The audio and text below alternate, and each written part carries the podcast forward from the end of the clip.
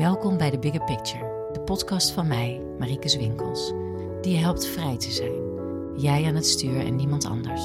Krachtig, veilig, volwassen.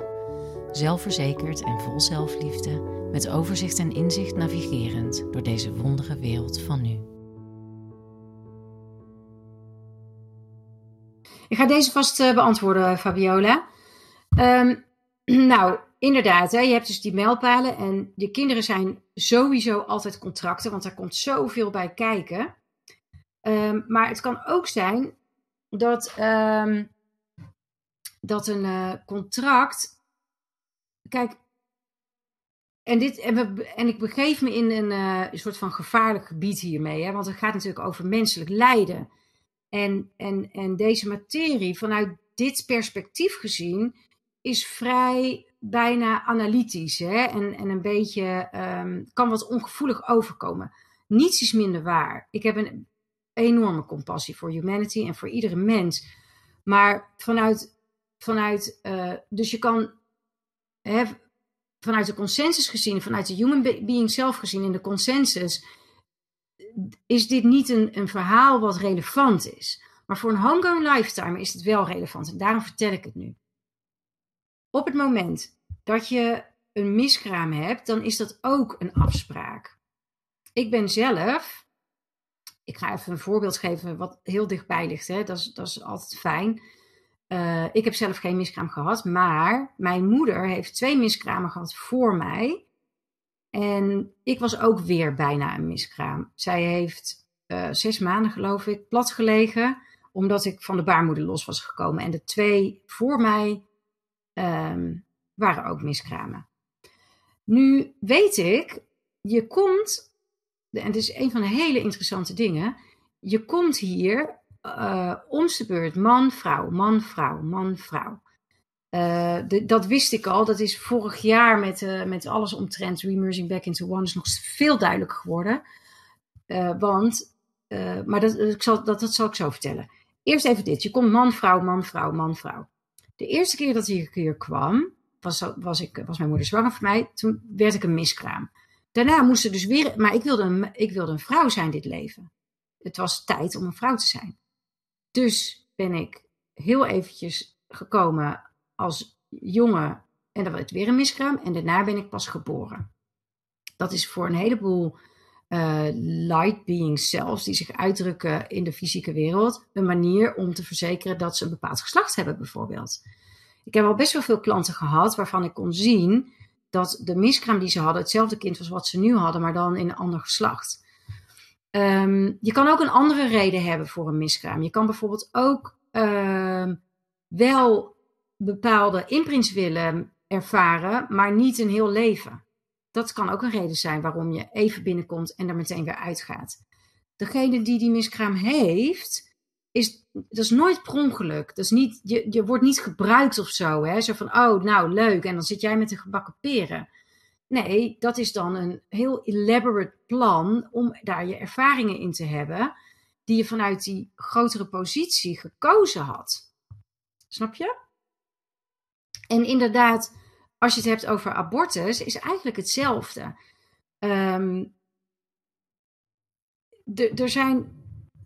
Het is best wel moeilijk te bevatten hoe powerful je bent. Binnen Consensus Reality en ook binnen Consensus Reality Spirituality worden wij al snel toch gezien als een soort speelbal van allerlei krachten Ja, je moet heel erg je best doen en als je geluk hebt, dan ben je een soort van blessed of zo. Maar we zijn echt divine beings en we zijn echt als God op aarde, als je je dat herinnert. En dat is wel het doel van de homegrown lifetimer. Dus als je het dan hebt over abortus, is hetzelfde verhaal als wat ik net vertelde over de miskraam. Ik durf echt wel te beweren dat er geen één... En ik snap dat er vanuit een kleiner perspectief, waarin mensen veel meer vanuit het lijden kijken, het anders gezien wordt. En ik heb daar niets dan respect voor. Dat wil ik echt benoemen, want ik weet als geen ander hoe het is om te lijden. Ik heb heel veel dingen meegemaakt en ik heb heel erg veel geleden in mijn leven. Zowel mentaal als emotioneel als fysiek. Vanuit het perspectief wat ik nu heb, kan ik wel zien dat als je abortus en het geaborteerde kind ziet als een speelbal, dat daar heel veel lijden aan vastzit. Maar als je het gaat bezien vanuit de powerful divine being die bepaalde keuzes maakt, een heel ingenieus vooropgezet plan om bepaalde ervaringen op te halen, om bepaalde dingen mee te maken, ja, dan is het hele lijden eraf, omdat dan de eigenheid en de zelfsturing daarin zo groot is. Dus ja, dat is eigenlijk voor beide verhalen geldt hetzelfde. Ik weet niet of dat een beetje antwoord is op jouw vraag, Fabiola. Ik ga even door met andere vragen die ik heb gehad. Uit een andere groep. Kunnen er meer en als je ondertussen vragen hebt, stel ze gerust, hè?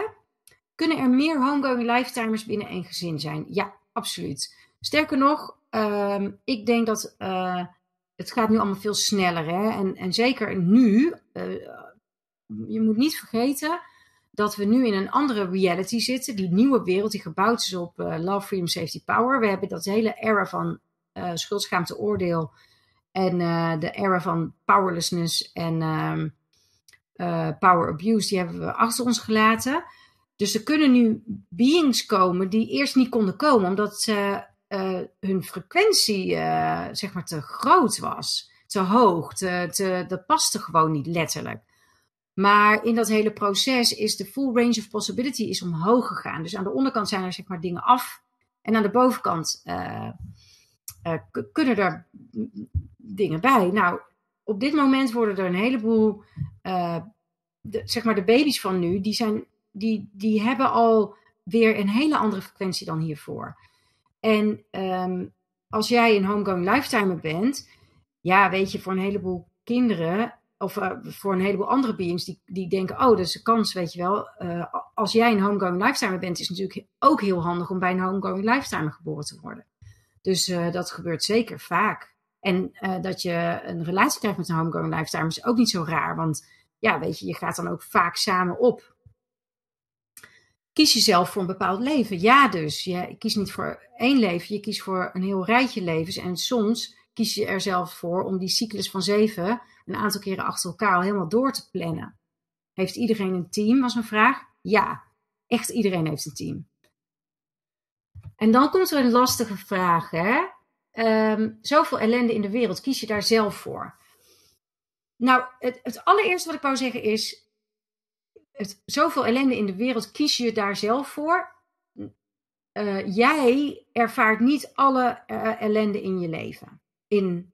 In jouw leven ervaar je niet alle ellende van de wereld. Want de full range of possibility is available op aarde. En dat betekent dat altijd alles er zal zijn. En dat betekent ook dat er inderdaad altijd zoveel ellende op de aarde zal zijn. Maar ook altijd zoveel prachtigs. Alleen heel veel mensen hebben minder de neiging om te kijken naar al dat prachtige. En meer neiging om te kijken naar dat nare. En daar in de consensus reality is dat natuurlijk ook iets wat weer samenhangt met schuld, schaamte, oordeel, maar ook samenhangt met geld, hè, wat kijkers trekt. Maar daar kan je kan ervoor kiezen om daar niet aan mee te doen. Hè? Maar dat het er is, ja, het is op aarde heb je de full range of possibilities, dus je hebt het allerslechtste en het allerbeste en alles ertussenin. Dus je kan zeggen zoveel ellende op de wereld, maar dan kan je net zo goed zeggen zoveel middelmatig op de wereld of zoveel fantastisch op de wereld. Want alles is er. Altijd. Dat is namelijk wat abundance betekent. Daar gaan we het in het allerlaatste webinar over hebben. En dan wordt er gevraagd, of werd er gevraagd, is het daarom dat we in een duale wereld leven? Ja, dat is de full range of possibility. Het allerslechtste en het allerbeste en alles ertussenin. Dus het allergoedste en het allerkwaadste en alles ertussenin. Het allerlelijkste, het allermooiste en alles ertussenin. Dat is inderdaad wat duality is. Ja. Dan werd er gevraagd, liggen alle levens en gebeurtenissen vast?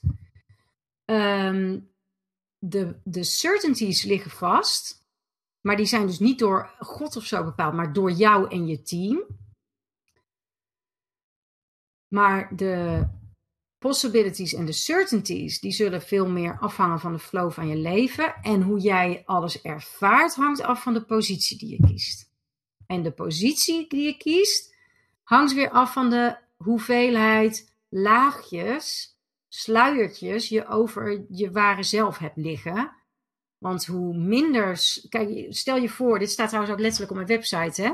Stel je voor, je bent een shining light, wat je ook echt bent trouwens. Helemaal prachtig en bewegend en allerlei kleuren.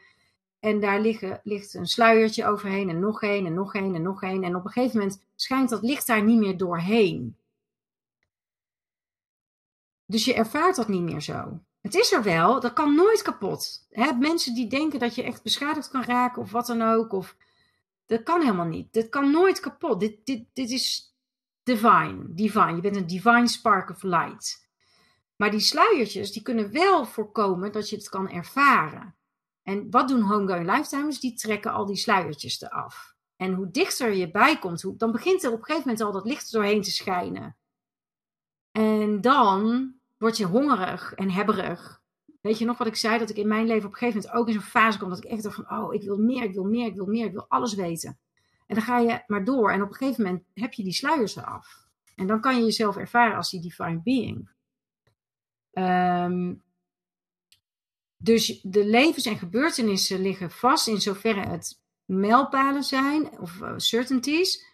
Maar de invullingen van de possibilities en de probabilities. Die liggen niet vast. En de manier waarop jij het ervaart.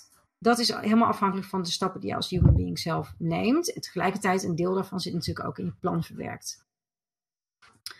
Er werd ook gevraagd, is een burn-out een mijlpaal? Ja, je kan het eigenlijk zo zien. Alles wat heel veel impact op je leven heeft, is een mijlpaal. Is een certainty. Als het levensveranderende gebeurtenissen zijn, zijn het altijd certainties. Oké.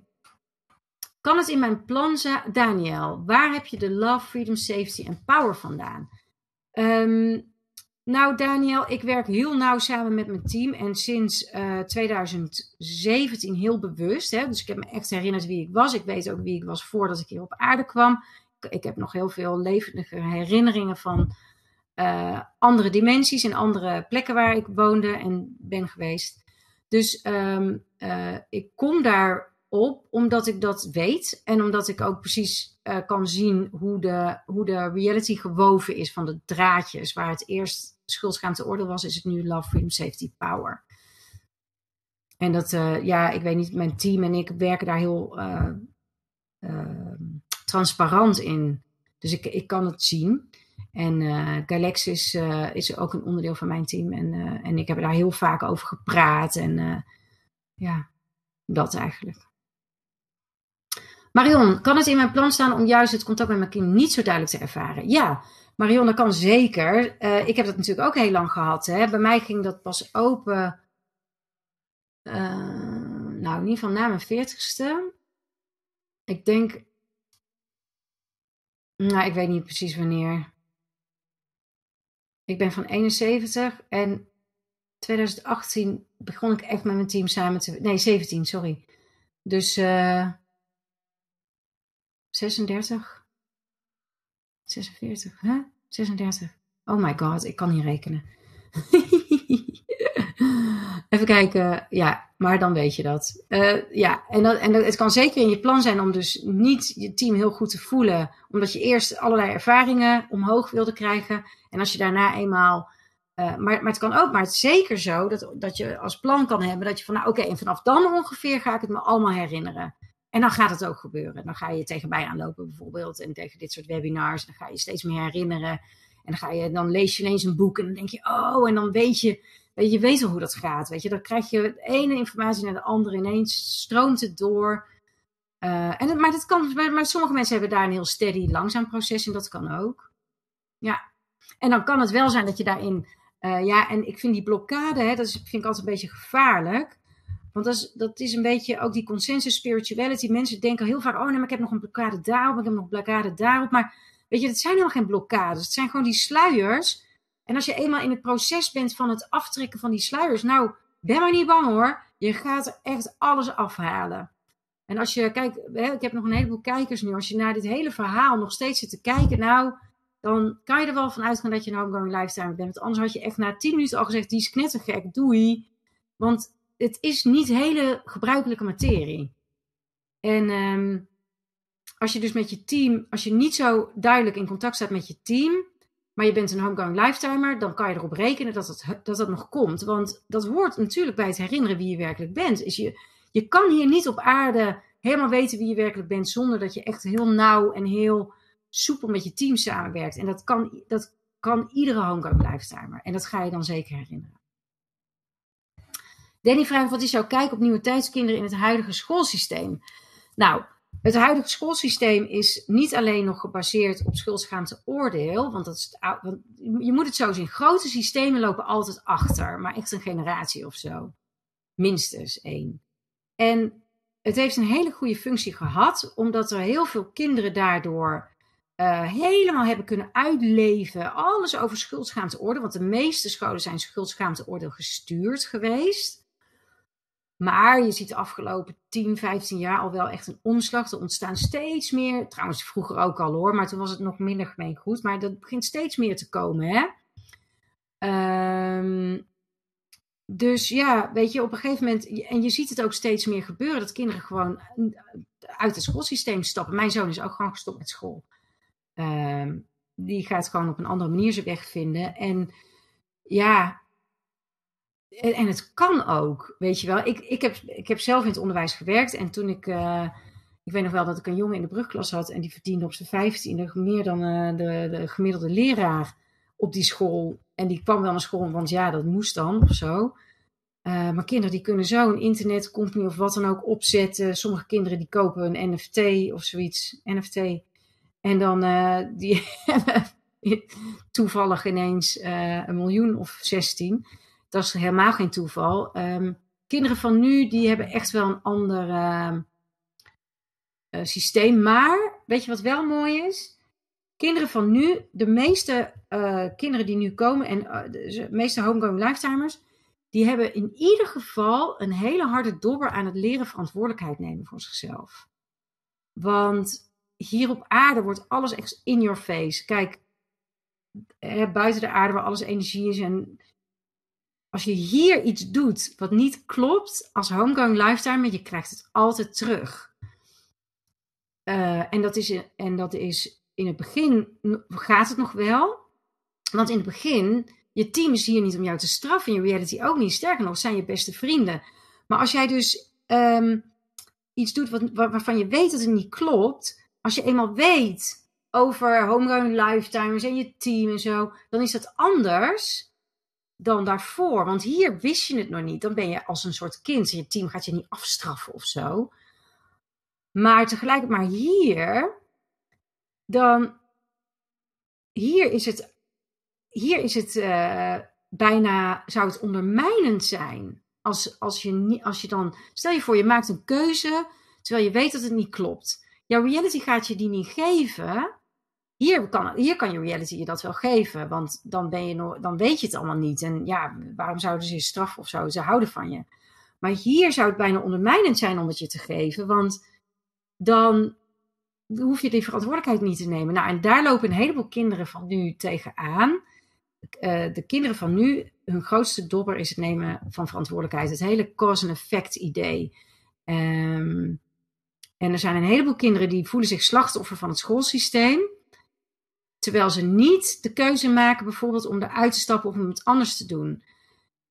Terwijl dat echt wel hun plan is. En ook daarin zit voor de ouders vaak, want het zijn allemaal contracten natuurlijk, ook voor de ouders een heel leerproces aan vast. Ik weet er alles van. Ik heb van die kinderen en die zijn hartstikke homegoing lifetimers. En hoogbegaafd. En ik heb echt hele worstelingen erover gehad. Dus ik snap wel, ik snap die vraag wel, denk ik. Ellen, is het dan niet eigenlijk heel moeilijk om als een homegoing lifetimer in relatie te staan met iemand die dit niet is? Nou, dat ligt eraan, Ellen. Dat ligt eraan in welke fase je zit. Maar als je eenmaal je eigen, jezelf ontsluit hebt en je bent helemaal in contact met het licht die je bent, dan weet je, je hebt geen oordeel. Dus dit is eigenlijk je kan eigenlijk heel goed in relatie met iedereen staan. Wat niet hetzelfde is als zeggen dat jij een relatie zou willen, zeg maar een liefdesrelatie bijvoorbeeld, of een seksuele relatie wil hebben met iemand die helemaal gevangen zit in schuld, schaamte, oordeel, omdat je daar zelf gewoon nou niet echt blij van wordt. En dat is ook niet echt zelfliefde dan. Maar je kan prima in relatie staan met die mensen, of met iedereen eigenlijk, want je hebt geen oordeel. Iedereen zit gewoon in een andere fase van zijn bestaan. En waarom zou je iemand veroordelen die bijvoorbeeld, al is het iemand die, ik noem maar wat heel extreem, weet je wel. Ik heb altijd gezegd, nou, ik kan een hoop hebben, maar als iemand racistisch is, ja, daar kan ik gewoon niks mee. Daar zou ik nooit een relatie mee kunnen hebben. Maar ik hoef ze ook niet te veroordelen. Dat deed ik vroeger wel, maar dat heb ik helemaal niet meer. Want ik heb gewoon zoiets van, ja, die zitten gewoon in een ander leven. Ik heb waarschijnlijk ook levens gehad waarin ik mijn macht misbruikte. Of, weet je, dat hebben we namelijk allemaal. Ik zeg altijd, we hebben gemoord en we zijn vermoord. En we hebben gemarteld en we zijn gemarteld. En we hebben verkracht en we zijn verkracht. En we hebben de full range of possibilities ervaren hier op aarde. Dat is echt wat we hier komen doen. Ik zie dat mijn beeld steeds slechter wordt, jongens.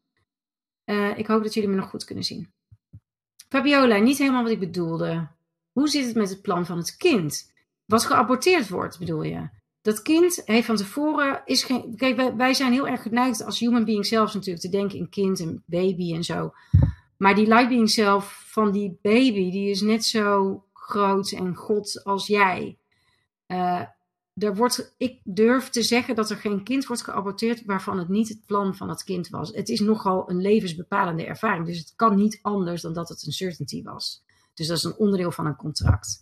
Ook voor het kind, wat vanuit dat perspectief geen kind is, maar gewoon een light being zelf die een bepaalde ervaring wilde.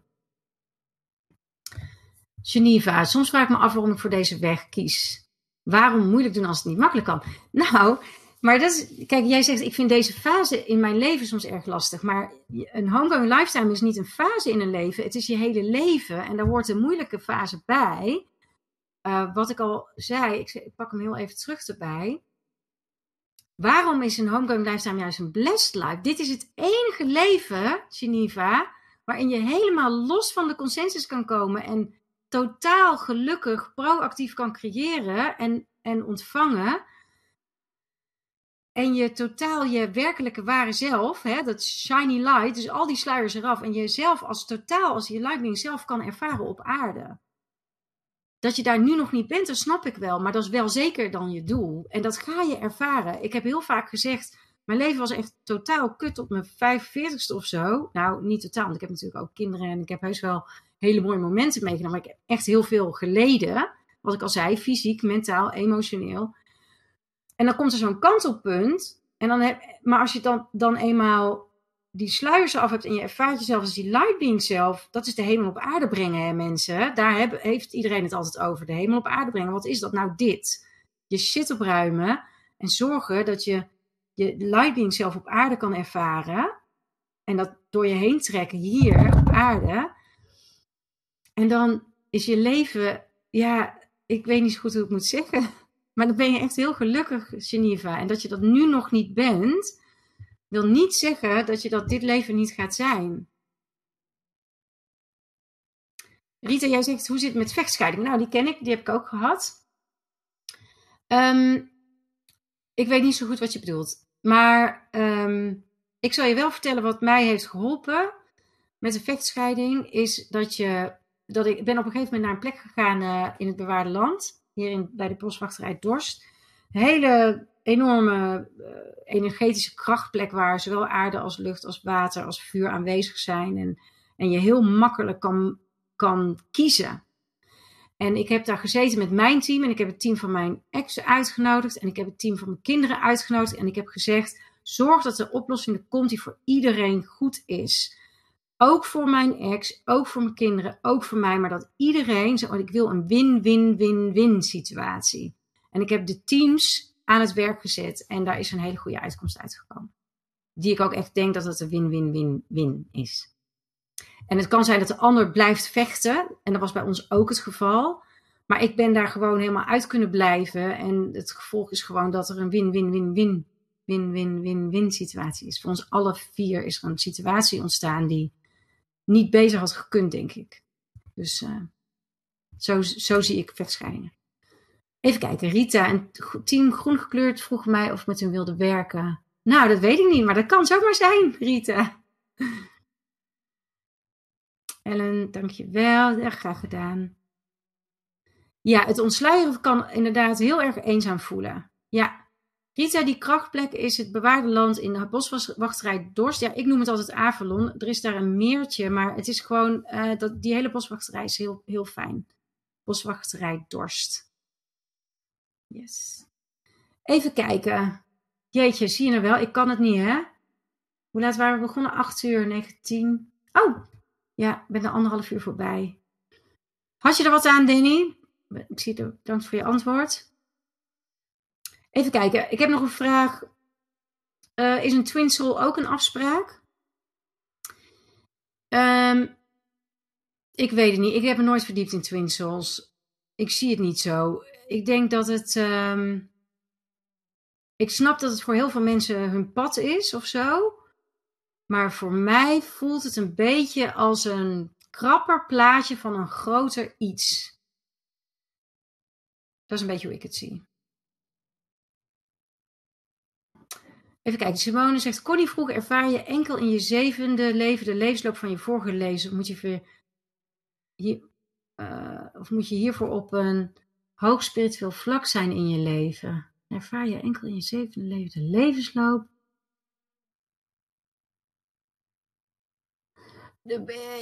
Ik ga invulling geven aan die vraag op de manier dat ik denk dat die gesteld wordt.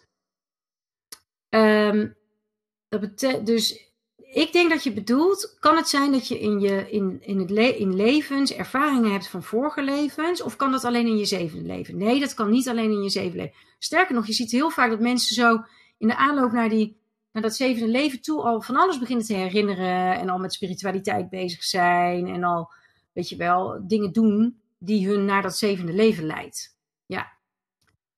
Die 7 levens, leef je die heel dicht achter elkaar of kan er ook een paar eeuwen tussen zitten? Ja, José, dat is een mooie. Ik denk dat qua functionaliteit je niet snel er een paar eeuwen tussen zal hebben. Maar tijd is helemaal niet, bestaat helemaal niet. Zoals iedereen altijd een gevleugelde uitspraak van allerlei spirituele mensen. Maar je moet het eigenlijk zo zien. Een cirkel en daaromheen allemaal cirkels en daaromheen allemaal cirkels en daaromheen. Dat is tijd veel echter voorgesteld dan een lijn. Dus je bent multidimensionaal, dus je hebt veel meer levens tegelijk. Wij hebben allemaal veel meer levens tegelijk. De homegoing lifetime is degene soort van in het midden. Alle levens collapsen in op die ene. Dat is het totale weer herinneren wie je werkelijk bent. Maar de levens heb je tegelijk, dus... Je leeft eigenlijk die 7 levens tegelijk. En misschien wel, weet je, als je meerdere cyclus hebt van 7 levens, ook die allemaal. En dan heb je ook nog, om helemaal een mindfuck te geven, ook nog op andere plekken, niet alleen op aarde, maar ook op andere plekken heb je levens die ook allemaal tegelijk plaatsvinden. I know, het is een beetje, daar kan je echt wel een beetje kierenwiet van worden als je zo gaat kijken. Danny zegt, ik ben bezig met een groepje mensen een nieuwe school opzetten, was benieuwd naar jouw kijker op. Oh, nou, gaaf, ja. Gaaf.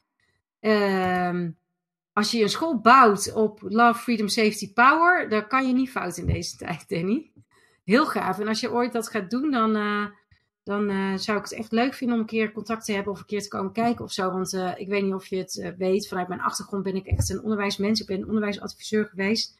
En heb me heel erg veel bezig gehouden met zowel hoogbegaafdheid als...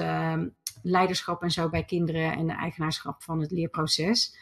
Dus ik ben daar heel erg in geïnteresseerd. Nou, laatste vraag. Hoe kan je zelf vastzittende energie opruimen? Dat kan je doen door te leren werken met energie. En dat is eigenlijk veel makkelijker dan je denkt. Dat vind ik ook een mooie brug naar waar ik jullie op wil wijzen. Dit kan interessant voor je zijn. Misschien niet, maar ik start... alles waar we het nu over hebben is mastery. Mastery of the physical plane reality eigenlijk. Nou, we hebben 5 webinars van bijna... Nou, ik ben al ruim 1,5 uur bezig. Dus er is best wel veel materie. Je weet waarom ik het gratis doe, want dat stond ook in de inschrijving. Maar ik heb ook... drie klassen die komen. En dat zijn Money Mastery, Time Mastery en Energy Mastery. Nou, een van de manieren om te leren, om vastzittende energie opruimen, is om te leren met energie te werken. Nou, dat kan je op allerlei manieren doen. En een van die manieren zou zijn om de Energy Mastery klas te doen. Maar hoe dan ook, zou ik iedere homegoing lifetimer aanraden om te leren met energie te werken. De reden daarvoor, die komen natuurlijk in de volgende webinars ook uitgebreid aan bod, waarom ik dat zeg. Maar bij de Mastery of the Physical Plane hoort echt ook Energy Mastery. Want je bent een energetische being. Je fysieke lichaam is een hele intelligentie op zichzelf. En je bent hier samen met je fysieke lijf. Iedereen weet wel, denk ik, die hier is, van al je cellen hebben bewustzijn en intelligentie. Je hele systeem, je fysieke lichaam is bijna een entity op zichzelf, die hier samen met jou is. Maar je energetic being self die je bent, Energy Mastery hoort echt bij Physical Plane Reality Mastery. Als je weet hoe je met energie kan werken, en vastzittende energie kan loslaten, maar ook je ruimte kan clearen en mensen uit je space kan zetten en allerlei andere technieken. Dat is zo mede bepalend voor de ervaring die je hier hebt op aarde. Maar dat komt in de volgende webinars nog wel aan bod. Ik ga stoppen. Mocht je iets meer willen weten over Energy Mastery, Money Mastery of Time Mastery, dan kun je in mijn agenda kijken. Ze staan niet op de homepage of zo, maar dan moet je in de agenda kijken. Daar staat deze webinarserie trouwens ook. Dus als je nog niet ingeschreven had voor volgende webinars en je denkt, shit, ik wil dat eigenlijk toch wel, ben je hartstikke welkom. Over 2 dagen dan gaan we van slag met hoe je dan in deze nieuwe wereld, gebouwd op Love, Freedom, Safety, Power, de draadjes van Love, Freedom, Safety, Power, hoe je hier als homegoing lifetimer je een echt leven, en daarmee bedoel ik dat je je werkelijke zelf bent, hè? Niet een consensus zelf, maar je werkelijke zelf, vrij en gelukkig kan leven. Even kijken, hoe past de opvatting over karma in dit hele verhaal van 7 levens? Nou, Ria, daar ben ik heel simpel in. Karma bestaat, los van alle verhalen. Dat is een mooie, Simone. Sorry, ik liet me even afleiden door wat Simone typt. Je hebt dus over de Language of Light een webinar, maar ook los van alle verhalen. Wat ik net vertelde over dat doosje, dat hele webinar gaat daar veel dieper op in en geeft je heel erg veel zicht op hoe je dat grotere plaatje kan creëren. Dus los van alle verhalen en werken met je team. Die laatste 2 vooral zijn de meest bekeken webinars. En daar heb ik waanzinnig veel reacties op gehad van mensen die echt zoiets hadden van nou snap ik het. En hier heb ik echt heel veel aan. Dus dat is wel een aanrader. Oké, ik ga terug naar de vraag van Klaske. Nee, sorry, van Ria. Hoe past de opvatting over karma in dit hele verhaal van 7 levens? Even kijken. Hoe past de opvatting van karma daarin? Nou, dat is eigenlijk heel makkelijk. Want ja, ik zeg altijd maar zo. Ja, dat klinkt heel eigenwijs. Maar karma vind ik echt een consensus reality concept. Want karma zegt vaak, als je vanuit karma gaat leven, dan ga je zeggen, dan ga je eigenlijk vanuit schuld, schaamte, oordeel leven. Want dan doe je niet... ja, kun je het volgen, Ria? Als ik geen verkeerd doe, want dan, dat is karma, dan, waar zit mijn vrijheid dan? Dus in die zin bestaat het niet. Je zou karma ook anders kunnen uitleggen, namelijk, aangezien je hier als homegoing lifetimer, of als human being self, de full range of possibilities wil ervaren, heb je heel vaak levens waarbij je binnen een bepaald thema, het ene leven het slachtoffer en de andere leven de dader. Dan kan je dat gaan uitleggen als van, ja, je was toen dader, dus dan ben je nu slachtoffer, dat is karma. Maar ik zie dat heel anders. Je wil gewoon de full range ervaren. En er zijn helemaal geen slachtoffers. En er zijn ook geen daders. Er zijn alleen maar mensen die contracten met elkaar hebben. Of eigenlijk light beings zelfs, die contracten met elkaar hebben. En die hier op aarde allerlei data komen verzamelen binnen een bepaald gebied. Ik hoop dat dat een duidelijk antwoord is, Ria. Zonder dat ik mensen voor het hoofd... wil stoten. Jullie hebben echt goede vragen. Dat is altijd zo leuk. Even kijken. Volgende vraag. Klaske. Wat als bepaalde delen niet vervuld kunnen worden? Je denkt daar anderen voor nodig te hebben. dan degene die denkt daar anderen voor nodig te hebben, is niet de adult. Want jij weet als adult dat je alles zelf kan. Maar, er zit een addertje onder het gras. Je moet het zo zien. Jij creëert je hele reality. Je hele reality is van jou. Jij hebt deze reality-bubbel. En een ander zit in die persoons reality-bubbel en je overlapt. En daar kan je elkaar in ontmoeten. Als jij nou heel sterk het gevoel hebt, bij die moet ik zijn. Want daar gaat iets gebeuren waarvan ik weet dat het mijn plan is. Dan is die ander in feite ook weer jouw creatie en een onderdeel van jouw plan. Maar als je nou... Ik heb wel eens gehad zelf, dan kwam er op Facebook zo'n reclame voorbij. Of zo een of andere advertentie of een post. En dat was in zo'n taal opgesteld. Wat ik trouwens ook nog eens heel goed ken. Want dat was gewoon NLP. En dat is ook kan ook heel hypnotisch zijn. Waardoor ik het idee krijg, als ik niet naar die persoon ga, dan leer ik het nooit. Dan moet je uitkijken. Als jij gaat denken dat een persoon de macht over jou heeft en dat die persoon de enige is bij wie het kan, dat is nooit waar. Het kan wel zijn dat je heel erg voelt, ja, maar het is mijn plan om bij die persoon te zijn. Ik heb heel vaak mensen die bijvoorbeeld ondernemen buiten consensus komen doen. En dan heb ik altijd een gratis gesprek. Die kan je ook gewoon boeken, zo'n free meeting. En dan, weet je, dan zijn ze bij wijze al op het punt om te zeggen, ja, ik ga het gewoon doen. En dan zeg ik echt letterlijk altijd, even stop, even we hangen op. Ga maar even een paar dagen voelen en praat met je team. Want ik heb natuurlijk ook niks aan mensen die komen omdat ze hun macht aan mij weggeven. Als jij je macht weggeeft aan de ander, dan zit je nooit in je adult. Nou is het tegelijkertijd zo dat in jouw plan het wel kan horen dat je een aantal keren je macht weggeeft. Ik heb ook teachers gevolgd waar ik mijn macht aan weggaf. Dat was een onderdeel van mijn ontwikkeling en dat was ook een onderdeel van mijn plan. Maar op een gegeven moment bereikte ik het punt waarop ik dat gewoon niet meer deed. Ik moet denk ik een beetje naar achteren, want het licht wordt heel raar zo. Maar op een gegeven moment, in het hele proces van je helemaal herinneren wie je werkelijk bent, hoort echt wel dat je op een gegeven moment ook niet meer je macht weggeeft aan je teachers, maar je teachers als heel gelijkwaardig gaat zien. En die zijn toevallig gewoon in een ander stukje van het proces, maar er is niks aan ongelijkwaardigheid aan. Dus zodra je voelt, ja, maar ik heb die persoon echt nodig, want anders, dan begeef je je op glad ijs. Ik hoop dat dat duidelijk is voor jou, Klaske. Voel gewoon of dingen onderdeel zijn van je plan en dat je daarom een enorme drive hebt en een honger. Of dat je denkt, ja, maar als ik dat niet doe, dan vergaat de wereld. Nou, dan zou ik sowieso wachten. Ik heb altijd zoiets van, als het onderdeel is van je plan en je wacht, dan komt het toch wel weer terug. Je hebt ook een team, hè? Die gaan jou toch wel duwtjes geven dan. Dus je kan ook de andere kant uitwerken. Ik heb ook wel eens gezegd tegen iemand die wilde mee naar de Womb of the Goddess. En die wist het niet zeker, maar toen zei ze, ja, ik doe het wel. En toen zei ik, nou, weet je wat je moet doen? Zeg gewoon, ja, ik doe het. Als het niet de bedoeling is, dan komt er wat tussen. Dat zul je zien. Dan komt er toch iets tussen. Als het niet de bedoeling is, als het geen onderdeel is. Weet je, nogmaals, dat soort hele grote dingen. Want ik zei al, hè, de certainties, dat zijn levensveranderende gebeurtenissen. Zo'n Womb of the Goddess is een levensveranderende gebeurtenis. Als het niet de bedoeling is dat je daarheen gaat, of nog niet, dan ga je niet mee.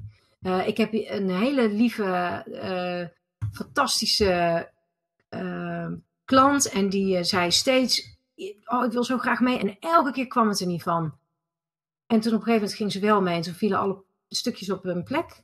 Weet je, vertrouw vooral op jezelf en je eigen plan. Dat is het belangrijkste. Jezelf en je team. Trust yourself, trust your team, trust the plan. Dat zeg ik altijd. Trust yourself, trust your team, trust the plan. Oké. Even kijken. Marieke gaat de replay terugkijken. Leuk. Ellen Dekker.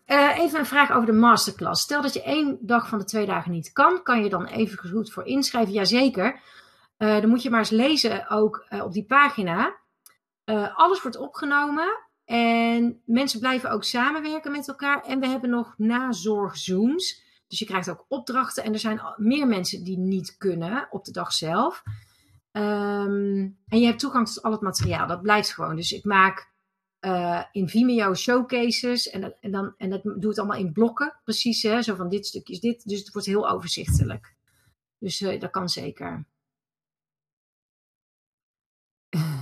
So karma is a witch op een bezem die in de lucht vliegt. Freedom to fly.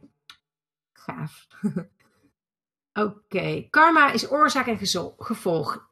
Ja, Katelijne, nee dus. Oorzaak en gevolg is letterlijk oorzaak en gevolg.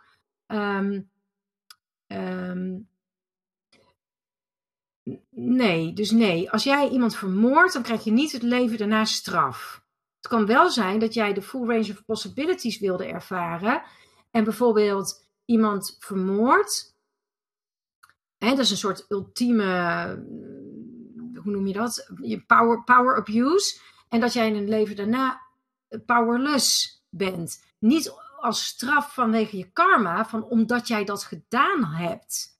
Daar zit het verschil, denk ik, in. Karma gaat ervan uit, omdat jij dat nu doet, krijg je in dit leven dit.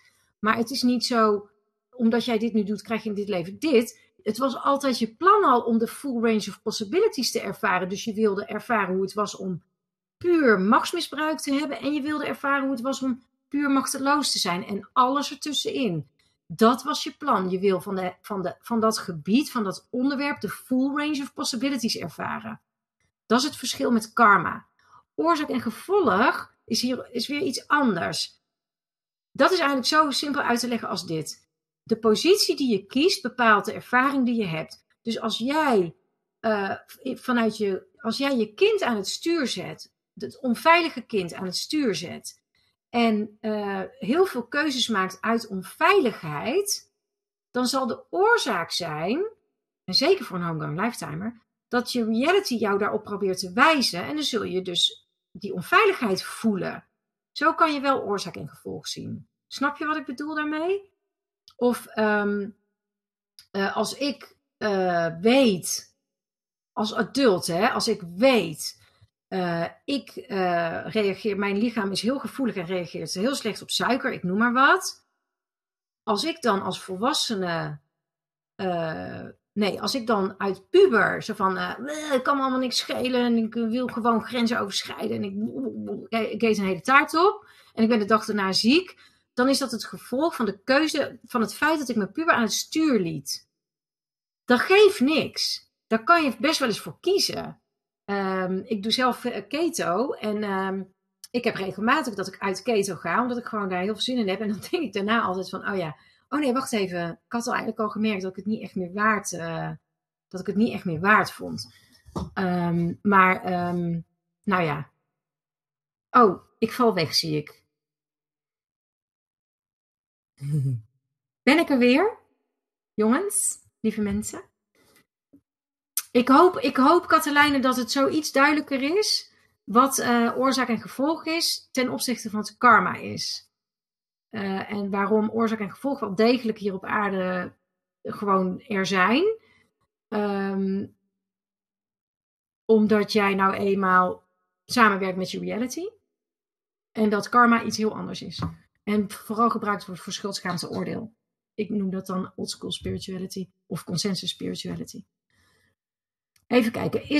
Is iets bij iemand halen ook je macht weggeven? Bijvoorbeeld een cursus bij jou. Nou, dat is eigenlijk hetzelfde verhaal, hè? Ik denk het niet. Want het is heerlijk om je te laten inspireren door anderen. Je bent hier ook niet in je eentje op de aarde. Ik denk wel dat op het moment dat je met iemand gaat werken, dat je altijd van de gelijkwaardigheid uit moet gaan. En als jij je minder voelt dan ik, of het gevoel hebt van ik moet het zo doen, want dan vindt de juf het goed, dan geef je je macht weg. Maar als jij gewoon als volwassene iets komt halen bij mij als volwassene, dan geef je je macht niet weg. Nee. Klaske zegt, super thanks, dankbaar voor deze webinars. Ik vind het ook heel fijn om te doen. Ja, en Aster, die zit daarachter, die zit naar jullie te loeren. Nou, zien jullie dit? Die was een beetje wild aan het gaan op de plant. Oké, ik ben er. Katelijne is helder, Marike. Even kijken hoor. Oké, ja, dat kan, hè, Katelijne. Goed zo. Als je, ja. Als je dit doet, kan dat de oorzaak zijn. Bedoel jij niet, Katelijne, als je dit doet, dan kan dat het gevolg zijn? Oké. Marike, heeft medicatie zoals antidepressiva ook invloed op je persoonlijke spirituele ontwikkeling? Kan je daar iets over zeggen? Ja, dat kan ik zeker. Alles in je reality is er voor jou. Als jij... Het ligt er gewoon aan vanuit welke positie je iets doet. Eigenlijk geldt het voor alles. Als jij antidepressiva slikt vanuit de volwassenen, omdat je een visie hebt vanuit je jonge adult, van ik ga het zo aanpakken en dan kom ik ergens. En vanuit je puber, van ik wil mijn eigen groei en ik wil mijn eigen ontwikkeling ondersteunen. En vanuit het kind van ik wil in het moment kunnen leven en ik wil me blij en joyful voelen. En je pakt al die kwaliteiten van kind, puber, jong, adult bij elkaar. En als volwassene zie je gewoon van, dit kan het mij brengen. Dit is een reële opbrengst die ik kan hebben. Dan denk ik dat medicatie een positieve invloed kan hebben op je spirituele ontwikkeling. En het kan ook zijn dat je op een gegeven moment voelt als volwassene en nu is het klaar. Nu voel ik, als ik nu doorga, dat ik mezelf tekort doe. Dat ik juist wegbeweeg van mezelf. En dan is het een goed moment om te stoppen.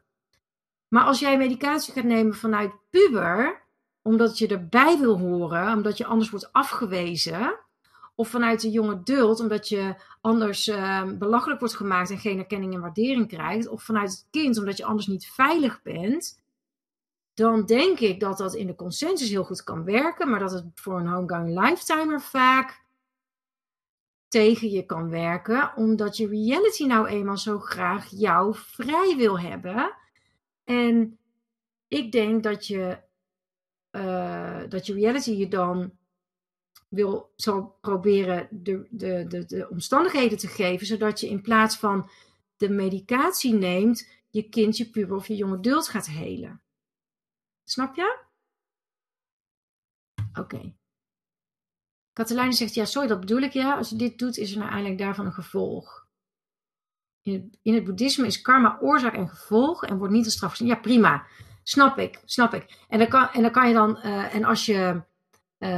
Maar vanuit de positie van de homegrown lifetimer gezien, zou je kunnen zeggen, het heeft niets te maken met oorzaak en gevolg. Het heeft veel meer te maken met, wat is mijn plan? Wat kom ik hier doen? En welke full range of possibilities wil ik ervaren?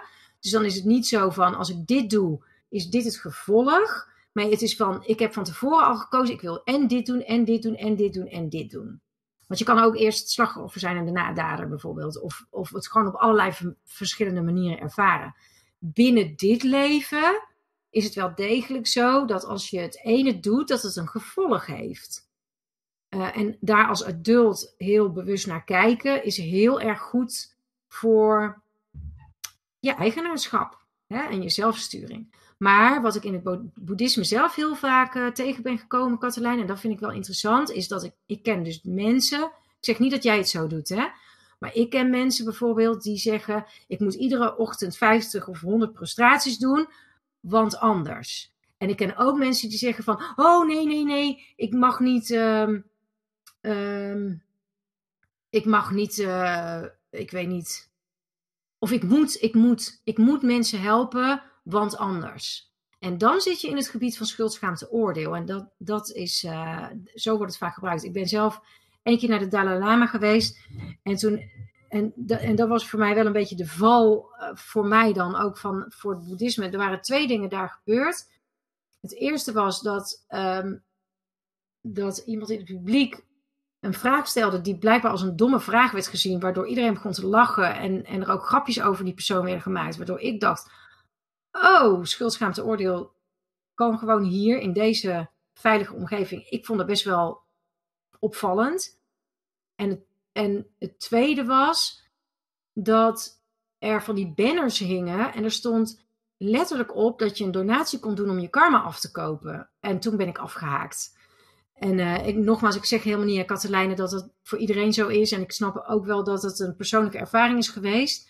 Maar voor mij ontsluierde dat wel voor een heel groot deel dat ook het boeddhisme heel erg consensus reality gebaseerd is. Of nee, dat Laat ik het anders zeggen. Dat als je een homegoing lifetimer bent en je wil uit de consensus, dan zit eigenlijk alles volgens bepaalde regels of wetten of wat dan ook is daar dan los van. En ik zie jou nou schrijven, ik praktiseer Japans boeddhisme en daar hebben ze het juist absoluut niet over schuldschaamteoordeel. Daar kan ik me iets bij voorstellen. Ik weet daar dan weer helemaal niks van. En het zijn natuurlijk hele interessante gebieden om je in te bewegen. Het is altijd mooi om daar van alles en nog wat uit te halen. Oké. 15:15 weer. We hebben weer 1 uur en 3 kwartier. Oh. Ik ga nog 1 vraag beantwoorden die ik al eerder heb gekregen. Even kijken. Hoe maak ik tijd om hiermee bezig te zijn in mijn drukke leven? Ja, hoe maak ik tijd? Ja. Hoe maak ik tijd om hiermee bezig te zijn met drukke leven? Je relatie met tijd helen. Want je hoeft geen tijd te maken. Tijd is er en het is er in, hoe raar het ook klinkt, in abundance. Dit zit trouwens ook in de Freedom to Fly. Je relatie met tijd is een van de stevigste imprints die we hebben. Relatie met geld, relatie met tijd. Dat zijn hele, hele sterke consensus reality imprints. En je relatie met tijd is eigenlijk zoals dus alles wat jij in tijd ervaart, dus ook het hebben van geen tijd, is het gevolg van die relatie met tijd. Dus als je je relatie met tijd kan helen en kan herstellen tot eentje waarin tijd een hele goede vriend van je is, zul je merken dat je steeds minder tijdgebrek hebt, want dat bestaat ook eigenlijk helemaal niet. Tot het moment, en dit klinkt misschien voor sommigen van jullie echt als een soort van science fiction, maar dat je zelfs, tijd is heel rekbaar. Kijk maar.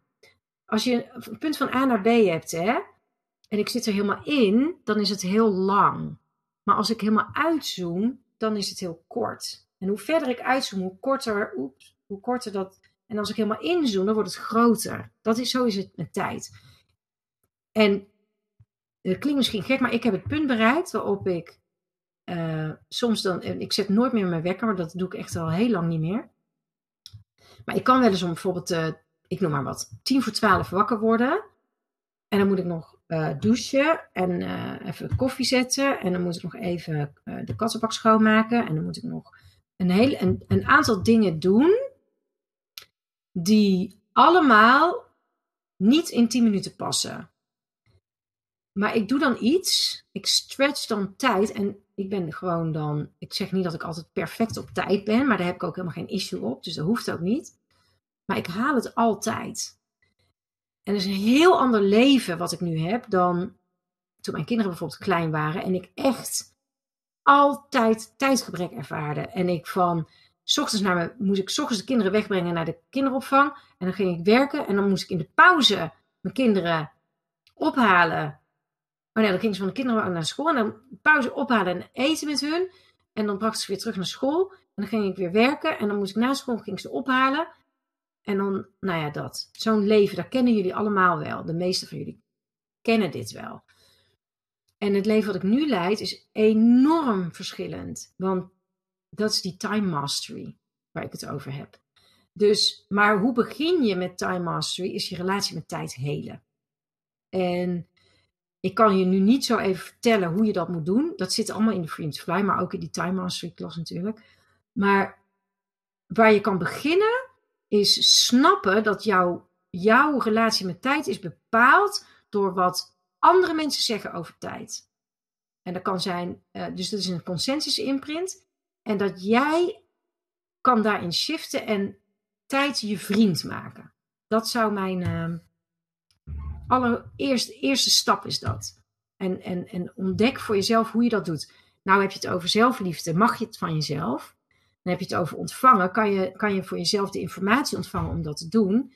En je shit opruimen. Namelijk alle stukjes in jou. Die vinden dat dat echt niet kan. Of niet klopt. Of ja, maar je moet het toch goed doen. Of wat dan ook. Die opruimen. Snap je hoe het werkt?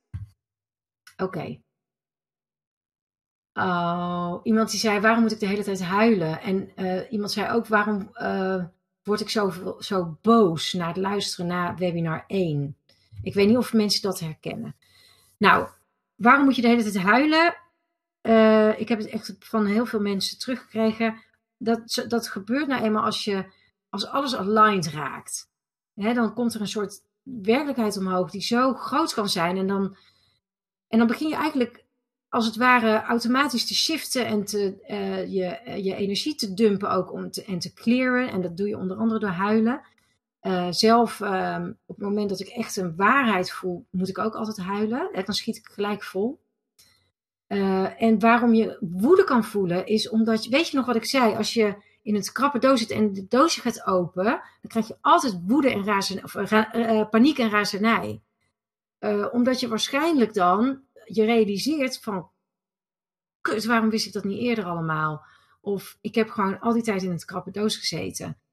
Dat is de reden waarom mensen na zo'n eerste en zo'n tweede webinar, of na deze webinars, woede kunnen ervaren. Omdat je gewoon door je doosje heen aan het breken bent met deze webinars. Ik heb ook van mensen te horen gekregen van, ik voelde van alles gebeuren. Ik kreeg allerlei shifts tijdens het webinar. Dat is niet zo gek. Want wat ik doe is ontsluieren. Dat is echt mijn werk. Hè? Ik ben hier op aarde gekomen om te ontsluieren, om mensen te helpen, te herinneren wie ze werkelijk zijn en te werken met homegoing lifetimers. En dat ontsluieren, dat maakt ook dat je shift. En als dat gebeurt, kan je weer die vraag stellen van, ja, maar geef ik dan niet mijn macht weg aan jou? Nee, je zit hier niet voor niks. Die keuzes heb jij gemaakt. Jij zit hier. Ik ook, maar dit is jouw creatie. Jij hebt mij gecreëerd, zou ik maar zeggen. Ik ben dan, als het zo is, dat er hierdoor van alles open gaat, dan is dat een onderdeel van je plan. Dus voordat je kwam, had je dat al gecreëerd. Ja. Oké, ik ga nog 1 vraag beantwoorden. En die is, wat is de relatie met narcistisch gedrag? En die ga ik eigenlijk niet beantwoorden nu, want dat is een hele grote vraag. Nou, ik heb hem eigenlijk in het eerste webinar al best wel benoemd.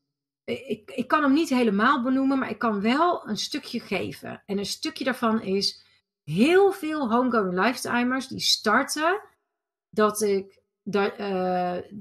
ermee dat je gedwongen wordt om al je shit op te ruimen, omdat je het anders gewoon niet overleeft, bij wijze van spreken. Heel veel homegoing lifetimers starten in een narcistisch gezin of met een narcistische partner of wat dan ook. Want je wordt dan zo op jezelf teruggeworpen dat je wel moet. Want iemand die narcistisch gedrag heeft, die zal altijd alles bij jou leggen. En die kan namelijk geen verantwoordelijkheid nemen. Want iemand die narcistisch is, die is gewoon niet opgegroeid. Hè? Dus dat is een heel klein van binnen. En die kan dus 0,0 verantwoordelijkheid nemen. Dus jij bent altijd verantwoordelijk. En dat is een hele dwingende en goede manier in feite om je shit te gaan opruimen, omdat je dat overleef je als het ware niet. Dan ga je steeds verder van jezelf weg. En als homegoing lifetime kom je dan op het punt waarop je zegt, ja, maar wacht even, dit klopt gewoon niet meer. En dan moet je wel. Dus dat is eigenlijk waarom zoveel homegoing lifetimers met narcisme te maken hebben. En Geneva, jij zegt, ik word eerder onzeker. Ik denk, misschien zit ik wel in mijn 6e leven. Is dit een voorbereiding? Nou, dat denk ik dan weer niet. Ja, het grappige is, mensen zeggen dan van, hoe weet ik of ik een homegoing lifetimer ben of niet? Nou, kan je 1 ding toch wel verzekeren. Als je nou nog kijkt, dan ben je echt wel een homegoing lifetimer. Mensen die geen homegoing lifetimer zijn, die haken hierop af. De reden is, kijk, als je geen homegoing lifetimer bent, ten eerste, dan kom je mij al niet eens tegen. Je moet het even zo zien. Jij hebt je eigen reality. En jouw reality zal altijd voor jou zorgen, op de meest ultieme manier. En dat betekent dat die jou van al deze materie weg zal houden, als je geen homegoing lifetimer bent. Die gaat jou hier helemaal niet eens mee in aanraking laten komen. Want dat is veel te verwarrend. En dat is ook veel te groots al. Deze materie is niet voor een 6e leven. Deze materie is voor je 7e leven. Want even voor de duidelijkheid. Je 7e leven is natuurlijk een lang leven. Hè? Het is niet zo dat je dit voor je 18e allemaal moet doen of zo. Zelf was ik pas 45 toen ik me het echt allemaal ging herinneren. Nou was ik wel al een tijdje met spiritualiteit bezig. Maar ik weet zeker dat jullie dat ook hebben. Want anders zou je hier helemaal nooit gezeten hebben. Levens die leiden naar zo'n 7e leven toe. Dan kan je veel meer denken aan bijvoorbeeld mensen die... Ik noem maar wat, een leven heb gehad in een klooster of binnen een kerk. Redelijk strak, waarin je wel met allerlei spirituele concepten te maken krijgt, maar nog niet dat je echt zelf vrij wil zijn. Dat zelf vrij willen zijn is echt heel erg kenmerkend voor de homegoing lifetimer. Ook het gevoel nooit echt te passen. Het idee, er mist iets, er wringt iets. Heel veel homegoing lifetimers hebben ook een hoog missiegevoel van ik weet niet wat het is, maar ik kom hier iets doen. Nou ja, dat allemaal. En ja, weet je, eigenlijk nogmaals, ook de onzekerheid. Bedenk gewoon, dat is niet je adult. Ik weet zeker dat je adult is niet onzeker. Dus wat er gebeurt is dat eigenlijk een stukje in jou wat onzeker is. En dat kan zijn het onveilige kind. Je kan onzeker zijn omdat je denkt, oh god, als ik hierin ga stappen, iedereen verklaart me voor gek. Dat kan, en dan ben ik heel onveilig. Of je kan zeggen, je kan bang zijn van, oh, maar dan kan ik met niemand meer normaal gesprekken voeren, want mensen begrijpen dit allemaal helemaal niet. En dan hoor ik nergens meer bij, dan is je puber aan het stuur. Die jonge adult kan denken van, dit hebben trouwens ook veel homegoing lifetimers, dat ze denken van, en ik heb al zoveel gedaan en zoveel geleerd, en nou moet ik, en nou ineens... Weet je wel, ik ben al helemaal bijvoorbeeld onderlegd in bepaalde religies of manieren van kijken naar de wereld. En nou ineens moet ik daaruit. Dat is de jonge adult dan, hè? Maak je geen zorgen. Als jij een homegoing lifetimer bent, wat er ook gebeurt, jij gaat je helemaal herinneren dit leven wie je bent.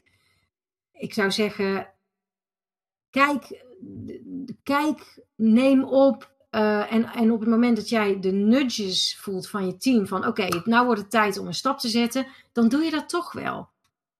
Dat is het mooiste. Trust yourself, trust your team, trust the plan. Oh, mooi. Ja, heel mooi. Fabiola, ja, jij neemt je tijd, maar ja, weet je, daarna, dan ga je ook weer heel snel. Dat zijn die mijlpalen, hè. Dus zo gaaf, want je hebt van die certainties en dan kan je de hele tijd niks doen, een soort dormend en een beetje sluimerend zijn en dan ineens dan komt dat als weet je, ik heb echt klanten, joh, die zeiden van, nou, ik snap er helemaal niks van, maar ik moest jou blijkbaar bellen, ik moest zo'n free meeting, maar ik begrijp het niet en ik weet ook helemaal niet wat ik hier doe. Op 12/12/2019 zat er ook zo iemand in de zaal die zei, ik heb gisteren een ticket gekocht. Ik heb geen idee wat ik hier kon doen. Ik snap er geen hol van, maar ik moet hier zijn. En daar zat ze dan. Nou, dat is nou zo'n duidelijk voorbeeld van een certainty. Zij was er helemaal niet eens mee bezig geweest. Ik geloof dat ze in de trein op de telefoon zat en ineens een ticket kocht. En zelf ook niet even door had wat ze nou deed. Weet je? En toen ze er was, op die dag vielen er zoveel kwartjes voor haar. Ze zei, nou, hier heb ik mijn hele leven op zitten wachten. Dat is dan een certainty geweest. En daar kan je ook op vertrouwen. Komt het uitgeput raken door de innerlijke slaafdrijver? Zeker. De innerlijke slaafdrijver, daar word je echt serieus doodmoe van. Maar je wordt ook doodmoe van het onderdrukken. Je wordt bijvoorbeeld doodmoe van het onderdrukken van razernij. Je wordt ook doodmoe van het continu je onveilig voelen. Je wordt ook doodmoe van het steeds maar erbij willen horen, maar het gevoel hebben afgewezen te worden. Je wordt ook doodmoe door geen erkenning en waardering voelen, ervaren in je leven. Dus er zijn eigenlijk, en dan, dat brengt mij op iets wat dat heet een energielek. En voor de mensen die daarin geïnteresseerd zijn, daar heb ik een podcast voor opgenomen. Dus als je naar mijn podcast gaat... En je zoekt op energielek. Of je moet even scrollen. Dan weet ik eigenlijk niet of je op zoektermen kan zoeken. Maar ik heb een podcast opgenomen over van wat is een energielek. En hoe kan je dat energielek dichten. Hoe kan je ervoor zorgen dat dingen in plaats van dat je energie kosten, energie opleveren.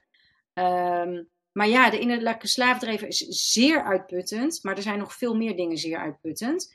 En als je eenmaal door hebt hoe dat trucje werkt, hè, dus dat dingen niet meer een energielek zijn, maar energiegevend, wordt je leven ook behoorlijk anders. Ja. Andere vraag was, moet ik alles herkennen voordat ik kan opruimen? Nee hoor. Soms, nou, je moet het eigenlijk zo zien. Die shit, hè, wat ik net zei, dat zijn allemaal dimensies. Hè. Dat is daar en daar en daar. En dat is één grote kluwen. En als je aan draadjes gaat trekken, dan op een gegeven moment vallen dingen gewoon uit elkaar. En het is heel vaak zo dat als jij, stel je voor je gaat werken met je innerlijke kind. En je gaat je onveiligheid vervullen. Hè, dat je alsnog gewoon helemaal veilig in het leven kan staan. Vaak heb je een paar sleutelmomenten. En als je die hebt, dan klappen al die andere dingetjes ook wel open. Dus aan de ene kant. Maar het mooie is, je kan ook denken van nou, als het nodig is dat ik het herken. Hè, dus weet je nog, trust your team, trust yourself, trust the plan. Als het nodig is dat je dingen herkent, dan zul je ze wel herkennen. Maar soms kan je ook gewoon een hele grote haffel opruimen. En dan details boeien. Ja. Moet je stoppen met medicijnen voor je depressie, voor ik kan starten? Nee, absoluut niet. Nee, dat zou ik ook niet doen. Nee hoor. Als jij medicijnen gebruikt voor depressie, dan zou ik dit altijd samen met je behandelaar doen. Dat moet je nooit op eigen houtje dan gaan doen. Nou, je kan dit wel op eigen houtje gaan doen, maar je moet nooit met je medicatie gaan zitten kloten. Want als jij zegt tegen je behandelaar, ik wil gaan afbouwen, ja, dan ga ik ervan uit dat je behandelaar daaraan meewerkt. Want jij mag aan het stuur staan als volwassene. En dan kan je over dit soort dingen spreken. Ja. Waar komt de dualiteit in mezelf vandaan? Nou, iemand die vroeg dat. En dat is dan dat je innerlijke delen met elkaar in gevecht zijn, hè? Nou, het is een heel mooi voorbeeld, de innerlijke slaafdrijver. Ik was natuurlijk ook een rebel. Dus dan voelde ik wel druk om dingen te doen. Maar ondertussen ging ik gewoon zo op de bank zitten. Van ja, ik doe helemaal niks. Kijk het maar. Nee, ik doe niks. Als het niet goed voelt, doe ik niks.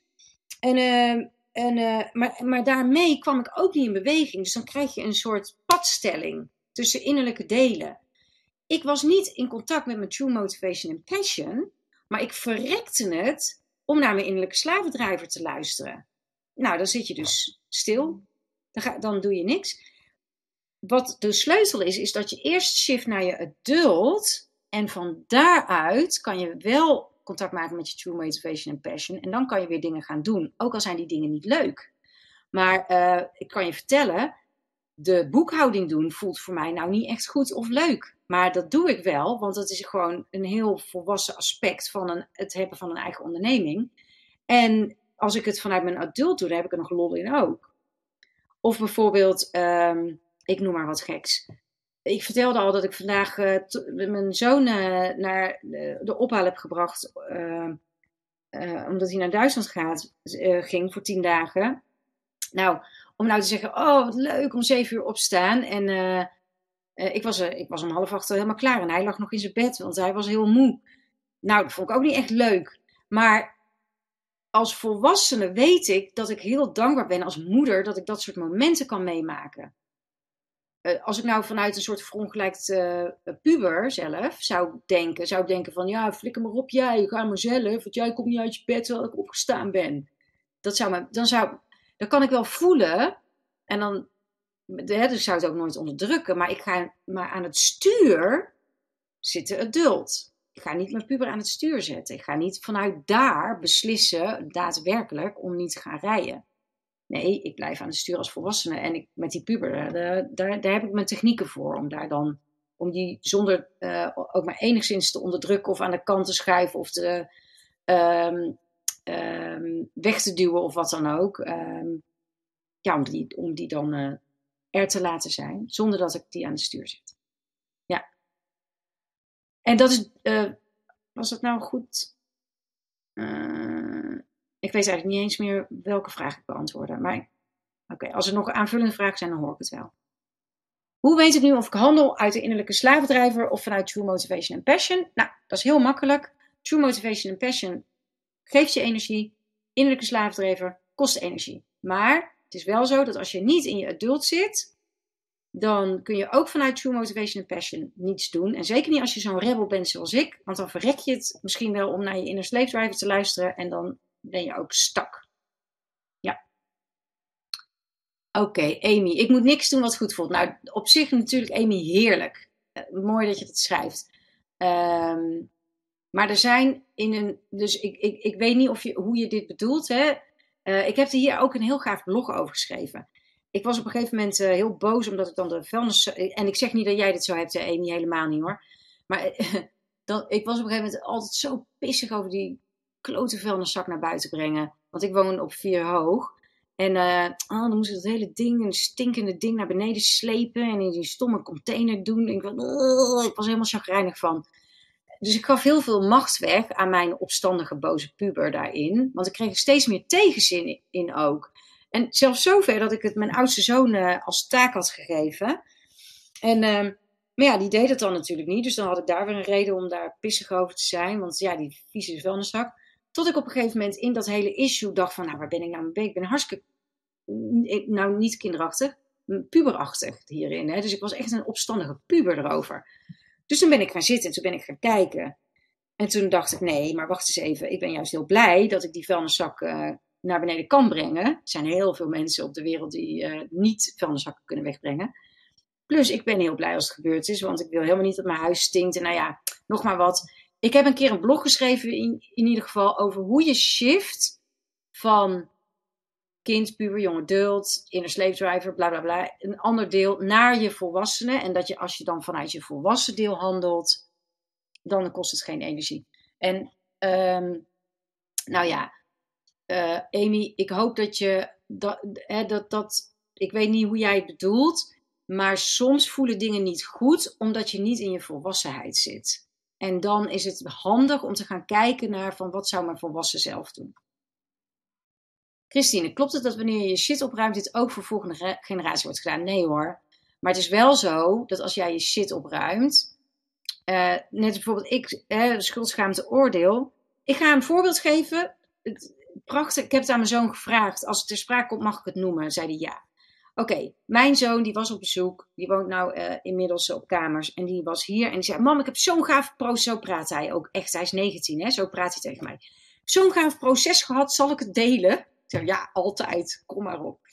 Ja, zei hij, maar het duurde wel een paar dagen. Maar het is echt heel gaaf. Dus het was een heel verhaal. Ik ga een samenvatting geven. Het kwam erop neer dat hij had ontdekt... dat als hij naar zijn Aikido-lessen ging... dat hij ging naar zijn Aikido-les en er was een... Hij had dan een, ik noem het maar even gevecht, ik weet ook niet hoe ik het anders moet noemen, een sessie met iemand. En die deed iets en dat was eigenlijk een beetje een soort dreigbeweging. En Louis die trapte erin en toen moest die jongen lachen. En Louis voelde zich heel erg minderwaardig. En toen zei hij, ja, en ik heb die jongen ook gewoon... hij had hem, zeg maar, dus hij was... sterker, dus hij had gewonnen. Maar hij zei, maar het zat me dwars en het bleef me dwars zitten. En ik was echt een soort van woedend op hem.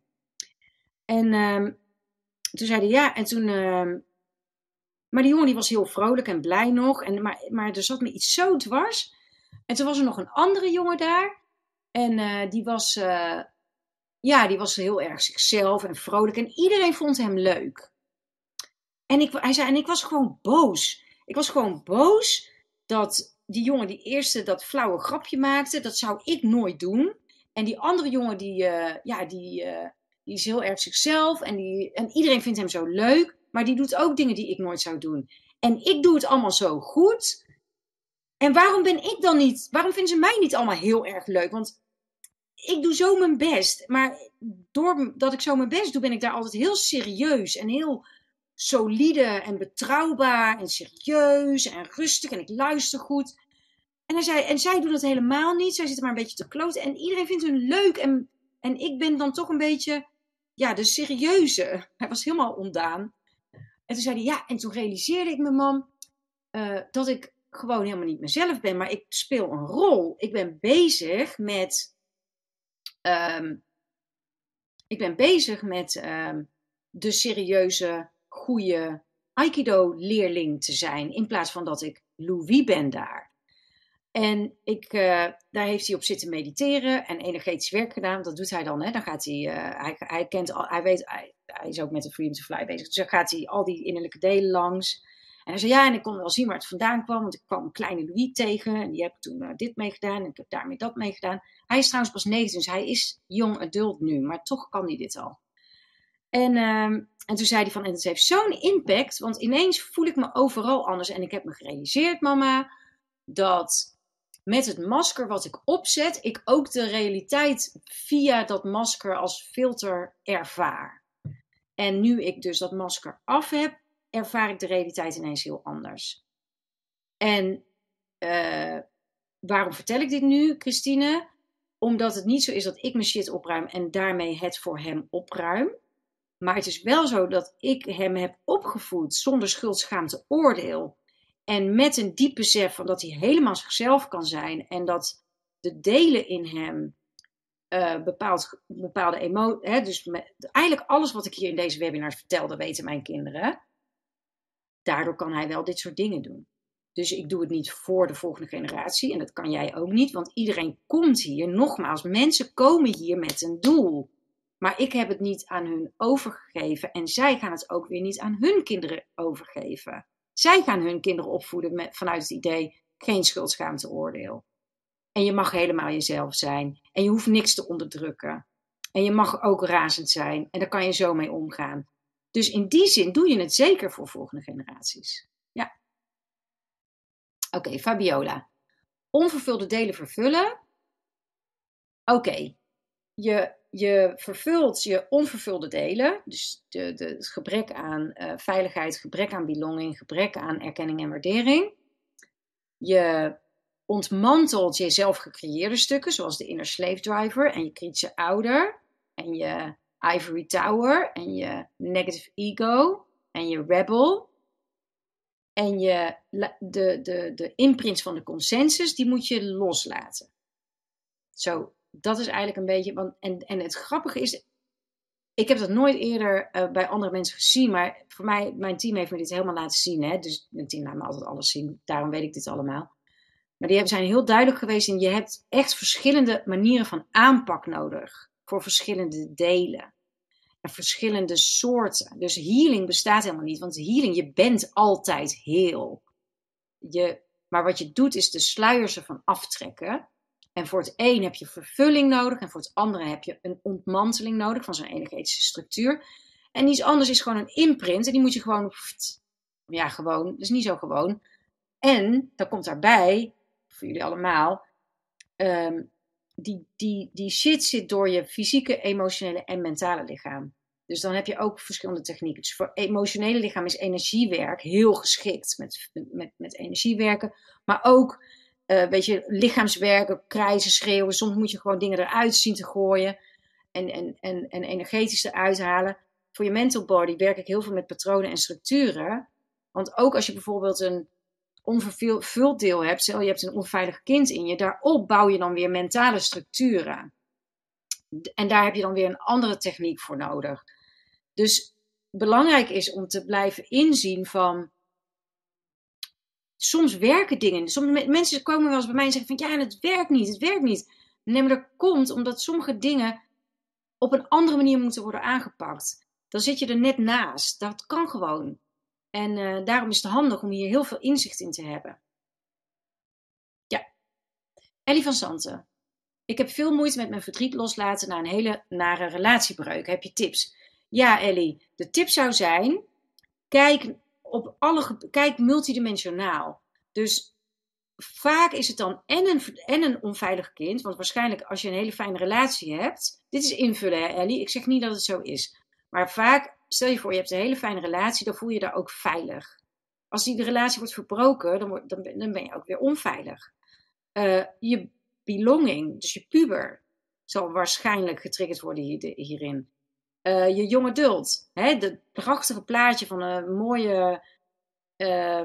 mooie relatie en een fijne toekomst samen, moet je ook loslaten. Dus mijn tip zou altijd zijn, ga je kind helen, vervullen. Ik zeg het zelf ook wel eens helen per ongeluk. Maar ga je kind vervullen dat je in jezelf helemaal veilig bent. Ga je puber helen dat je in jezelf die belonging hebt. En ga je jong adult heden, zodat je in jezelf je erkenning en waardering hebt. En je dromen en visies in jezelf.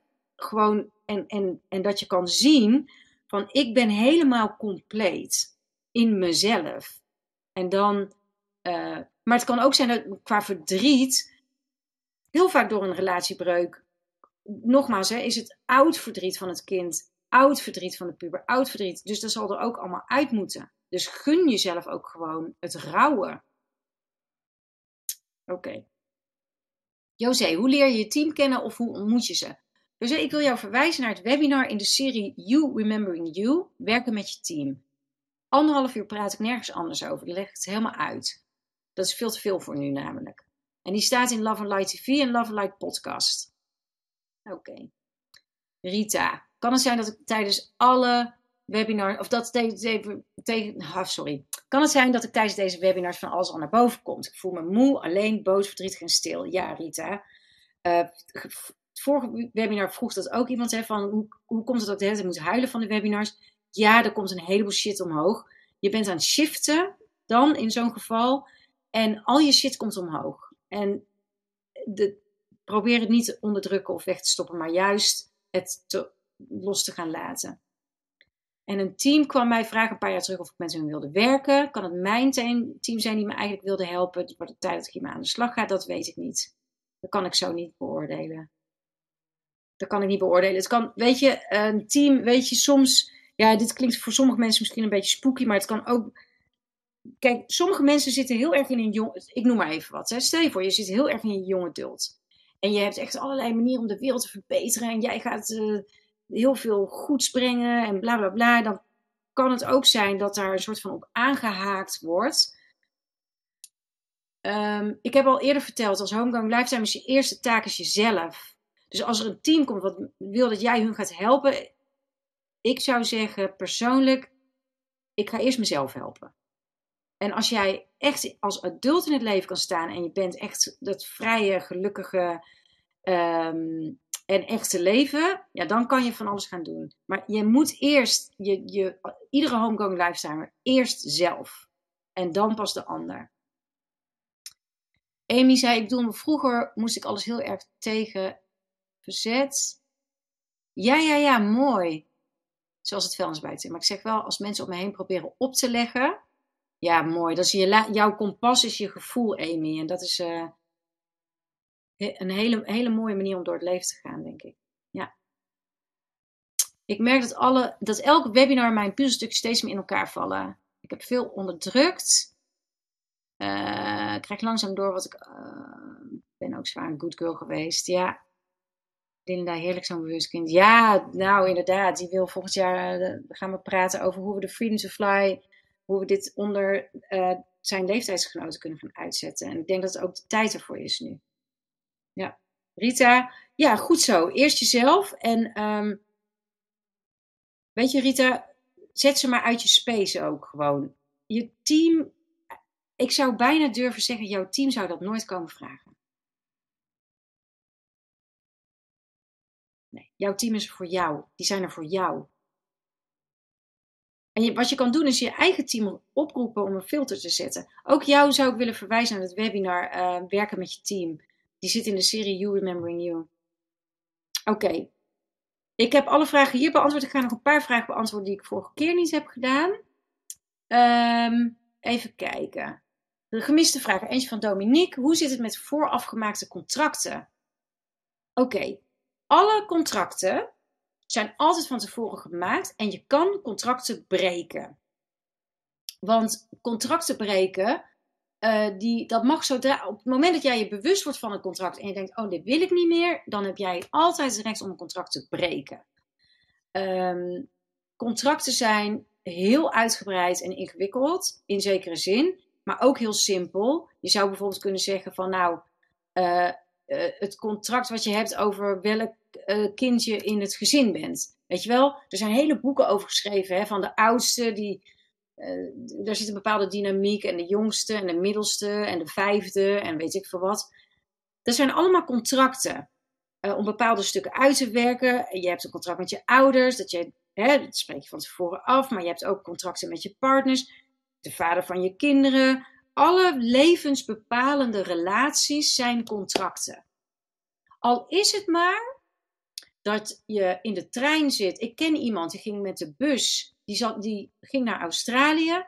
Die zat in de bus van God weet waar naar God weet waar. Daar zat een vrouw in die bus en zij zei tegen hem: jij bent niet van hier, hè? En hij was helemaal niet bezig met spiritualiteit of wat dan ook. Maar zij raakte even aan de praat en zij zei een paar dingen. En het is niet dat hij haar nou zo begreep, maar dat was echt zo iemand op zijn pad. Dat is echt een contract. En hij is altijd daarmee bezig gebleven en heeft is ook een heel spiritueel pad opgegaan daardoor. Homegoing lifetimers, ze hebben heel veel van die mensen in hun leven die hun ineens een bepaalde douw geven. En waar ik het nog niet over heb gehad, is dat je hier als homegoing lifetimer altijd een commission of challenge hebt. En je commission of challenge is dat wat jou op je pad duwt. En dat is bij de homegoing lifetimer bijna altijd het fysieke lichaam. Dus fysieke klachten, ziek zijn. Dan ga je onderzoeken van, en dan ga je de alternatieve hoek in en bla bla bla. En energetisch en weet ik veel wat. Of geld, te weinig geld. Of relaties, relatie met een narcist. Dat zijn de drie meest voorkomende commissions of challenge. Makkelijkste manier om jou heel erg op je pad te duwen. En dat zijn dus ook contracten.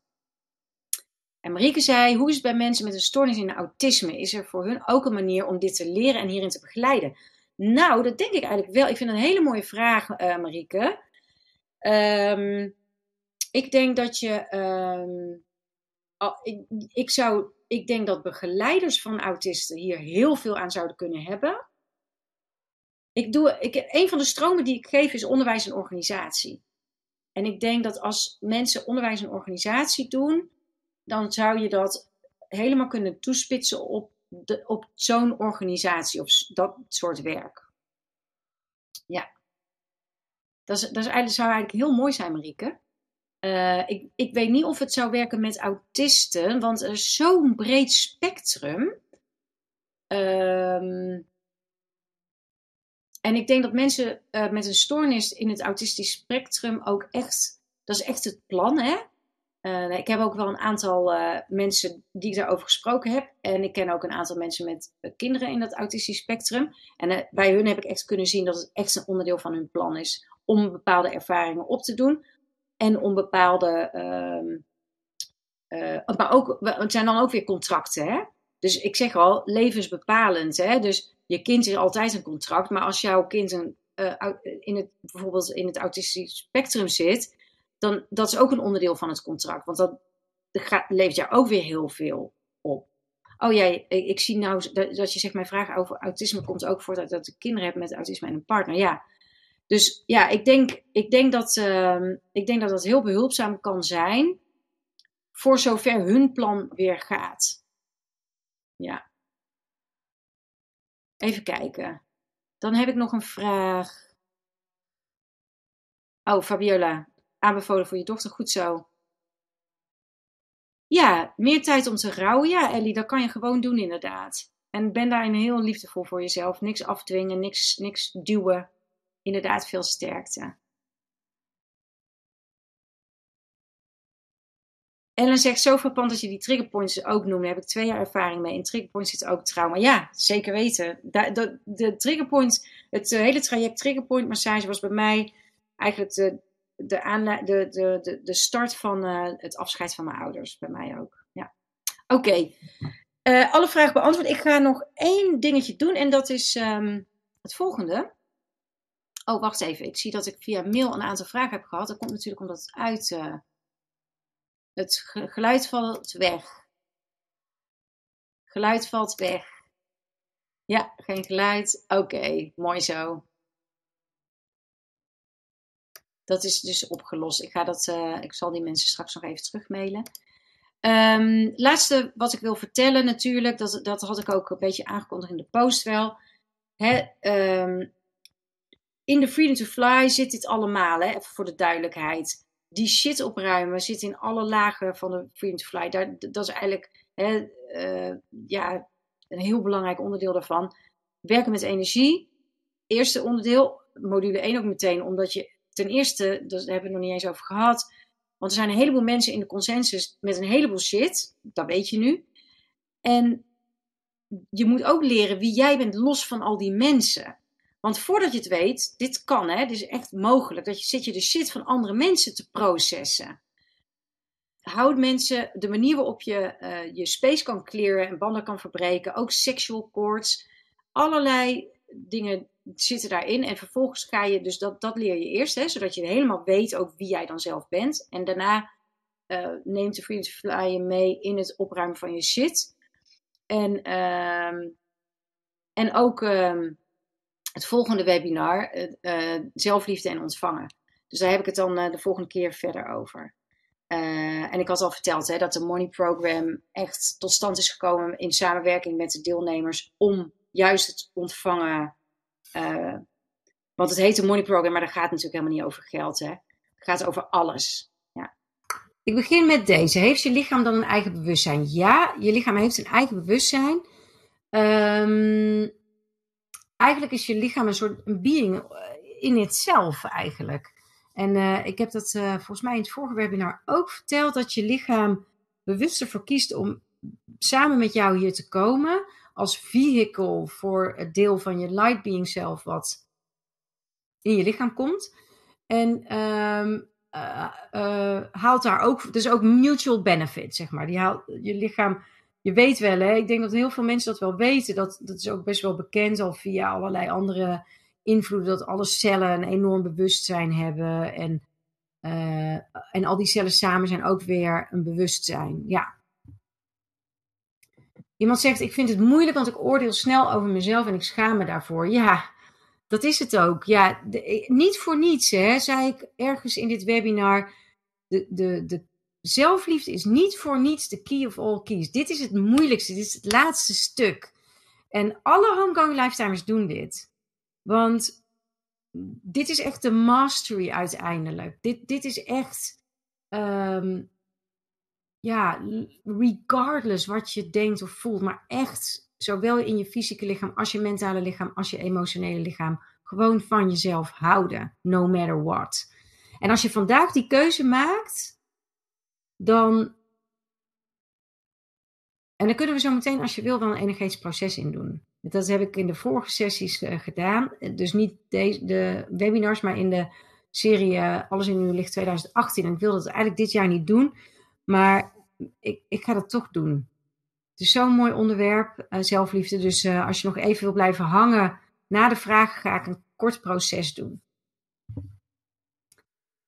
Ik zit in het oordeel omdat het mij niet snel genoeg gaat. Hoort dit erbij? Ja.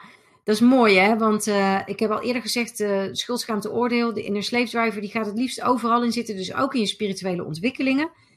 Ik heb daar een podcast over opgenomen. Die heet Spiritual Competition. Die moet je echt even luisteren. Die is heel verhelderend hierover. Ook die brengt je weer terug in zelfliefde. Ja. Hoe heel je die innerlijke kindsdelen dan? Ja, daar zou ik graag helemaal op ingaan en het helemaal uitleggen. Maar ja, dat gaat eigenlijk te ver voor deze webinars. Dat zit allemaal in de Freedom to Fly. Maar waar het op neerkomt is dat je dat met liefde doet. Dat is gewoon een te groot onderwerp. Waar het op neerkomt is dat er zijn vele, vele manieren voor, ook buiten de Freedom to Fly. Maar dat zit in ieder geval ook helemaal verweven in de Freedom to Fly. Ja. Kan je jezelf onderuit halen met je eigen gedachten? Ja, je mental body is super strong en super powerful. En vindt niks leuker dan jou onderuit halen met je eigen gedachten. En het is voor een heleboel mensen zoals ik. Ik heb een hele krachtige mind. Dus ik kan heel erg goed in negatieve gedachten. Moet ik zeggen, want dat heb ik niet meer. Maar dat kon ik heel erg goed. Dus ook echt malende gedachten, negatieve gedachten. Helemaal mezelf onderuit halen. En dan kan je denken, oh wat is erg, wat balen dat ik dat heb.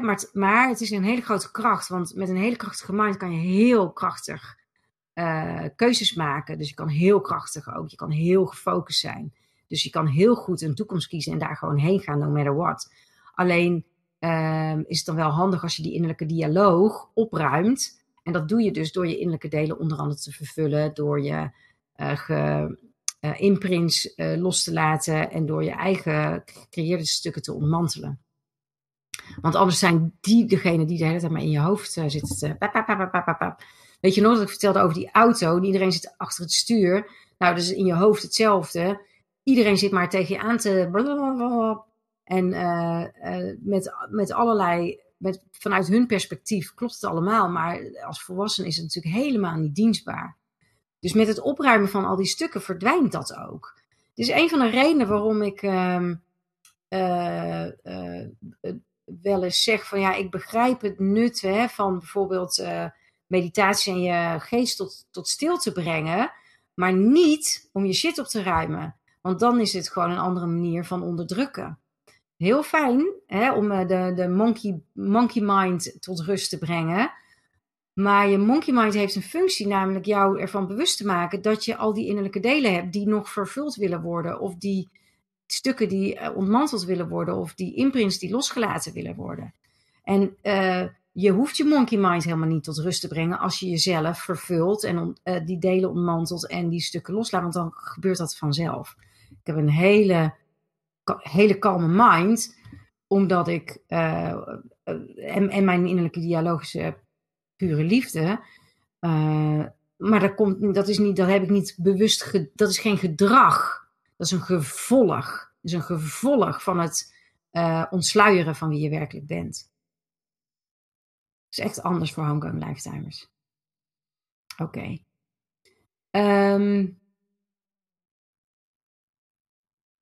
Even kijken. Kan je ook als zelfliefde je hoofdthema is een baan in de concessie blijven vervullen? Ja hoor. Of betekent het dat je automatisch voor jezelf moet beginnen? Nee hoor. Ik heb toch heel sterk het gevoel dat ik binnen het onderwijs iets aan vernieuwing te brengen heb. Oh, Jacqueline.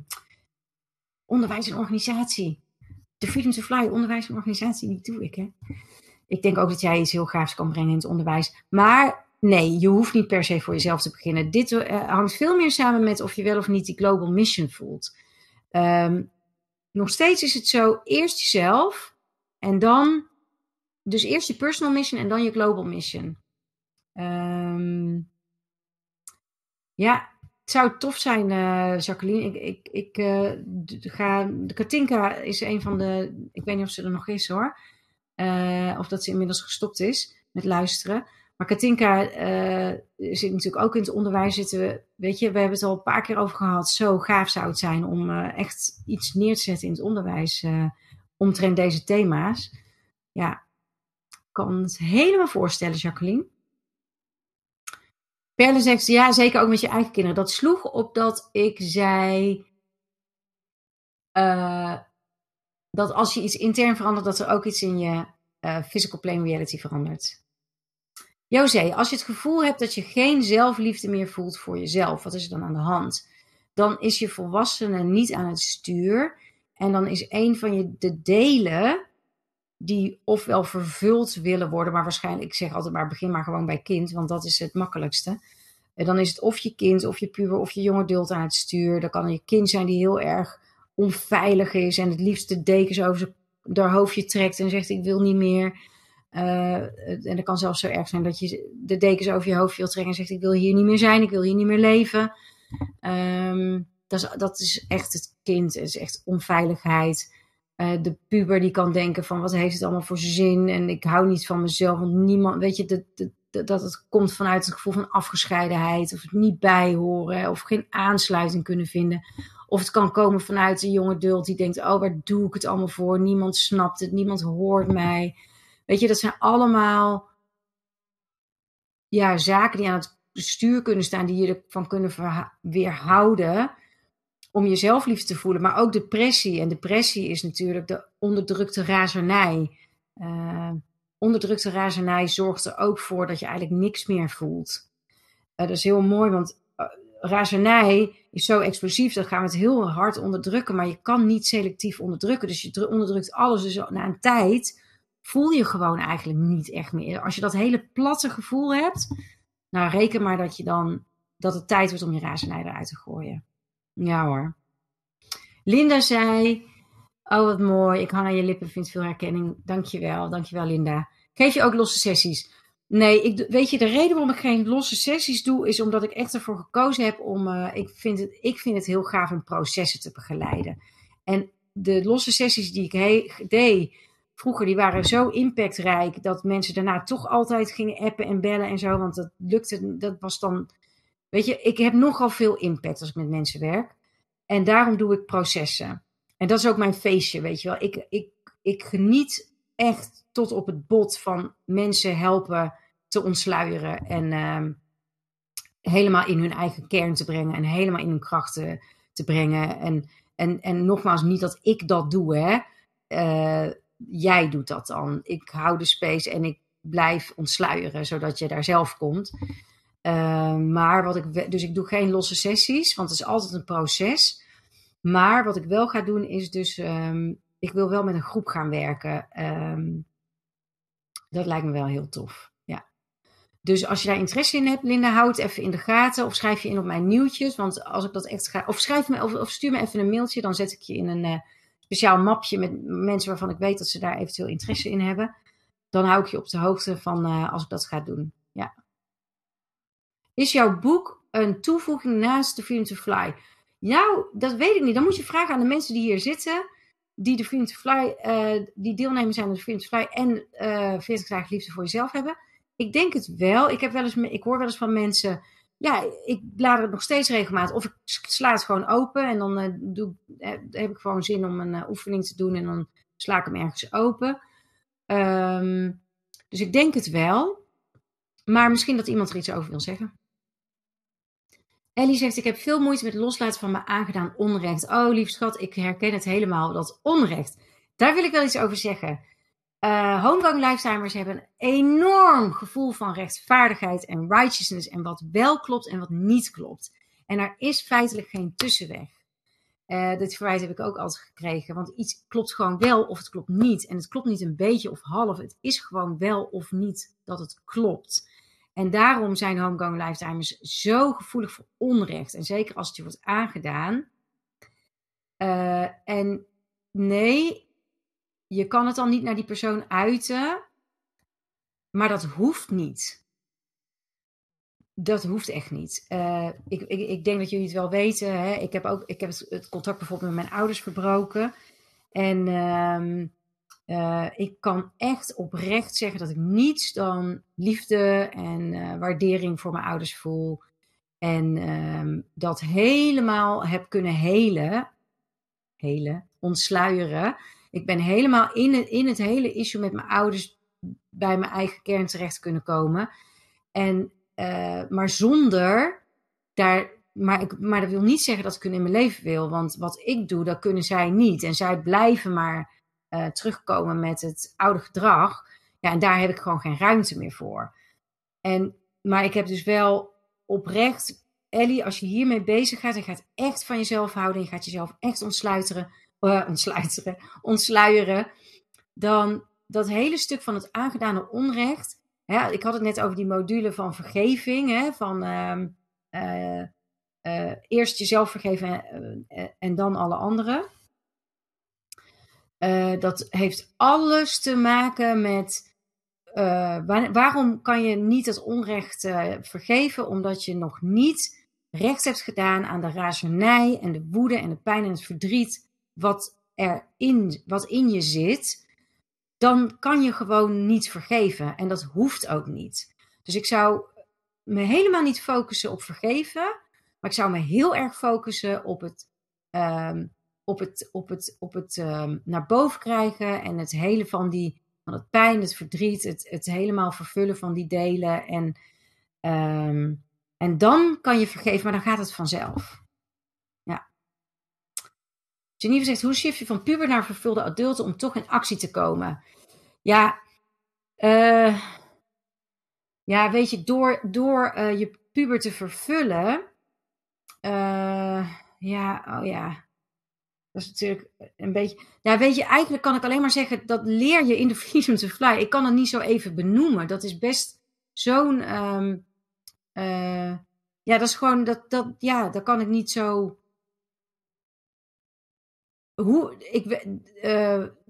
Dat kan ik niet zo benoemen. Dat is een proces. En dat proces zit onder andere in de Freedom to Fly. Ik weet zeker dat er ook nog andere manieren zijn, maar dat zou ik zo niet kunnen benoemen. Hoe je dat moet doen. Ellie zegt, ik wil het zo graag oplossen. En ik zag ook nog ergens staan, ik wil sorry horen. Ja, dat is niet je adult, hè. Zolang je een sorry van de ander wil horen, dan zit je in je verontwaardigde jonge adult. Of in je boze puber. Dat kan allebei zijn. Ja, snap ik. Is het boek 40 dagen van zelfliefde voldoende om te ontsluieren als je daar vol voor gaat? Nou, nee. Maar wel om echt je leven echt heel ingrijpend te veranderen. Echt waar. Dat beloof ik je. Als je zegt, ik ga er vol voor, dan verandert je leven echt dramatisch. En je kan vanaf dat punt, wat je dan, weet je, je perspectief op je leven verandert steeds. Hè? Dus op het moment dat je zegt van, ik ga daar heel erg diepgaand mee aan de slag. Ellie, voor jou geldt het ook, hè? Want er zit ook heel veel in over in die zelfliefde, 40 dagen liefde voor jezelf. Dat is een hele, zeg maar, makkelijke manier om dit te doen, hè. Dus ik durf te wedden, als je dat doet, dan zit je al veel meer richting wat jij wil dan nu. En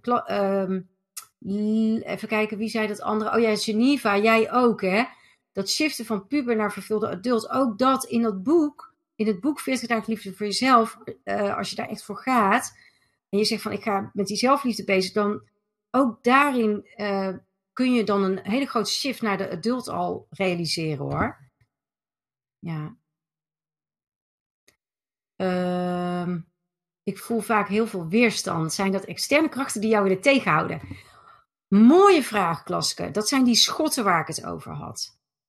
Als je weerstand hebt op je eigen expansie, dan is het heel makkelijk om te denken, oh, er zijn enge krachten van buiten of externe krachten. Dat in feite ben je het allemaal zelf. Maar het kan een manifestatie zijn van die schotten die je hebt neergezet, omdat je niet te snel wilde gaan.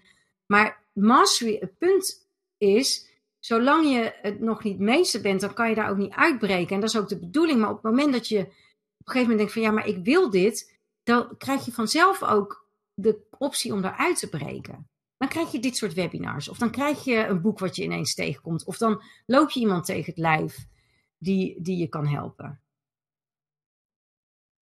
Katinka zegt, ik wil ook zo graag iets voor het onderwijs betekenen. Maar mijn team heeft daar nog geen duidelijke lijnen laten zien. Alright. Nou, jij hebt het ook nogal druk gehad, Katinka. Katinka die is net klaar met de Freedom to Fly Coach International opleiding. Hele mooie eindpresentatie. Je begeleidt ook via Zoom. Linda, ik doe heel veel klanten die inderdaad alleen maar via Zoom. Zelfs mensen in Breda willen dan Zoom, want dat is zo fijn. Kan je gewoon in je pyjama zitten. Mooi voorbeeld van die horrorkamer. Ja. Snap ik. Katinka zegt, boek is een aanvulling. Gerardina zegt, aanvulling. Dank jullie wel, ja. Zijn hier ook mensen aanwezig die de Freedom of Life, de Freedom to Fly, Rita, of die het al doen of al gedaan hebben? Ja, best wel veel. Ja, Rita en de coachopleiding. Ja. Kan ik daarmee in contact komen? Ja hoor. Ja. De 3 webinars, thema weekenden. Bedoel jij dan, Rita, Money Mastery, Time Mastery en Energy Mastery? Want als je daarin geïnteresseerd bent, dan kan je nu al gewoon zelf naar mijn agenda gaan. En daar kun je al je op inschrijven. Dus, en alle informatie erover lezen. Dus die webinars zitten niet in de Freedom to Fly. Nee, die zijn daar apart van. En ik zie hier Gerardina. Die heeft de Freedom to Fly gedaan. Dat is ook een van de coaches. Judith. En die gaat er weer mee aan de slag. Katinka. Ik zit even naar boven te scrollen of ik nog meer mensen tegenkom. Dat zijn allemaal mensen die de Freedom to Fly hebben gedaan. En Perle. Ja. Jolien. Ja, er zijn wel wat mensen die de Freedom to Fly hebben gedaan. Jacqueline zegt, dank je Katinka. Ik ga ook voor Trust Myself, Trust My Team, Trust My Plan. Yes. Mooi. Ja. Die weekenden die zijn ook online, Klaske. Maar al die informatie, ik wil je toch even naar de website verwijzen. Dat is makkelijker. Daar staat echt alle informatie op. En als je dan nog vragen hebt, dan kan je mij gewoon altijd even een mailtje sturen. Alright. Dan heb ik nog 2 vragen via de mail gekregen. Connie vroeg, bij een familiale contactbreuk krijg je heel veel emotionele shit te verwerken. Waar begin je in hemelsnaam? Ik zou zeggen bij een familie, nogmaals hè, als je heel veel te verwerken krijgt, start gewoon altijd bij je kind. Als je niet weet waar je moet beginnen, er komt altijd zoveel omhoog. Weet je, bij je kind kan je niet fout gaan bij wijze van spreken. Want ja, weet je, als je niet weet waar je moet beginnen, begin dan bij je kind. Daar kan je nooit fout aan gaan. Want veiligheid, ja, weet je, dat werkt altijd als je daar begint. En dan is er nog een vraag gesteld door Wendy. Die zei, hey Marike, je zegt als je bijvoorbeeld op vakantie gaat, je ook bewust je fysieke lichaam meeneemt. Hoe doe je dat? Praten tegen je lichaam, voelen en gronden. Dat is een hele mooie vraag. En ik bedoelde eigenlijk niet op vakantie, op reis. Ik bedoelde dat je altijd, als je op reis gaat, en dan bedoel ik met je expansion. Dus of bijvoorbeeld, je kiest die toekomst en je gaat daarheen bewegen. Ik bedoel het meer op die manier van, je gaat op reis en ik neem mee mijn fysieke lichaam, mijn mentale lichaam en mijn emotionele lichaam. Met andere woorden, ik neem al mijn lichamen mee. Je kan er niet eentje achterlaten in de zin van, ik ontwikkel wel mijn mentale lichaam en mijn emotionele lichaam, maar aan mijn fysieke lichaam doe ik niks. Of ik ga wel met mijn fysieke lichaam en mijn mentale lichaam aan de slag, maar met mijn emotionele lichaam doe ik niks. Dit is trouwens wat er in Consensus Reality gebeurt als je het hebt over expansion en bewustzijnsontwikkeling vaak. Bewustzijnsontwikkeling gaat vaak via het mentale lichaam en het fysieke lichaam, dus dan onder controle, hè? Dus met diëten of sporten en met gedachtenpatronen en affirmaties. Maar het emotionele lichaam wordt achtergelaten. En dat werkt voor een homegrown lifetimer nooit. Je zult met alle lichamen op reis moeten. Maar Wendy, jouw vraag is helemaal niet zo gaar, want ja, je kan zeker ook in je physical plane reality, als je dingen gaat doen met je fysieke lichaam, als je het hebt over zelfliefde, hè? We hebben het net gehad over zelfliefde in je emotionele lichaam, in je fysieke lichaam en je mentale lichaam. Wat betekent dat dan? Nou, zelfliefde in je fysieke lichaam betekent onder andere, als ik bijvoorbeeld een tattoo laat zetten, dan heb ik echt wel even een gesprekje met mijn lichaam. En dan vertellen we even wat er gebeurt. En ik weet niet, ik leg het uit. En ik moet je ook zeggen, deze bijvoorbeeld. Dit is de laatste die ik heb laten zetten. Die was in 2 dagen helemaal geheeld. Terwijl dat eigenlijk staat daar 6 weken voor of zo. Dus nou had ik dat niet expres zo gedaan. Maar ik heb er met de Language of Light heel veel doorheen gegooid. Dus ik denk toch dat het heel goed werkt als je je fysieke lichaam als je werkelijk op reis, op vakantie gaat. Als je bijvoorbeeld gaat vliegen, dat je aan je fysieke lichaam vertelt wat er gebeurt. Dus het was wel grappig om jouw vragen op die manier te lezen, Wendy. Allebei de dingen kloppen. Nou, daar gaat hij dan, de vragen. De eerste vraag was, wat is het verschil tussen de Mastery-serie en de Freedom to Fly? Ik liep daar gisteren een beetje op vast. Omdat ik het even dacht van, oh ja, hoe zit het ook alweer? Want het is allebei Physical Plane Reality Mastery. De Mastery of the Physical Plane. Maar mijn team kwam mij daar zo lief aan herinneren. Ze zeiden, jawel. Want ik heb namelijk op een gegeven moment zelf die vraag ook gesteld. Van, hey, komt dit dan in de plaats van de Freedom to Fly of zo? En zeiden ze, nee. De Mastery-serie, dat zijn 3 weekenden. 3 keer 2 dagen. Ik geef je daarin de bare essentials. Ik leg je het proces uit. Ik vertel je hoe dingen werken. Je hebt oefeningen daarin. Maar het is heel veel kennis ook. Hè? En hoe zal ik het noemen? Ja, het is kennis en oefening. Maar het is niet het proces. Want dat kost veel meer tijd. Je kan dat niet. Je kan het niet. Dus met andere woorden, ik neem je mee in de essentials van Energy Mastery, Time Mastery en Money Mastery. En daarna ga je daar zelf mee doen wat je ermee doet. De essentials krijg je van mij. De handvatten. en de oefening ook, want nogmaals, we gaan ook oefeningen doen en je gaat ook samenwerken met mensen. En er zit zo'n nazorg stukje aan vast, dat heb je misschien wel kunnen lezen op mijn website. Want ik weet gewoon dat als mensen het gaan toepassen vervolgens, dat doe je dus allemaal zelf, je gaat het toepassen in je reality, in je dagelijks bestaan, ga je tegen dingen aanlopen. En ik vind het heel leuk om dat te gebruiken, om vervolgens, ik geloof dat er 2 Zooms achteraan komen, om dan in een Zoom die casussen te bespreken, want daar leer je juist zoveel van. En ook van elkaar. Maar dan houdt het ook op, weet je wel. Dat is gewoon wat het is. Energy Mastery, Money Mastery, Time Mastery. The Freedom to Fly. Dat is iets heel anders. Dat is het hele proces vanuit de consensus komen en in jezelf. Je kan op mijn website, meteen als je op de homepage, dan lees je een heel verhaal over, stel je voor dat gaat over het ontsluieren van je ware zelf. Inclusief alles wat je bent, alles wie je bent.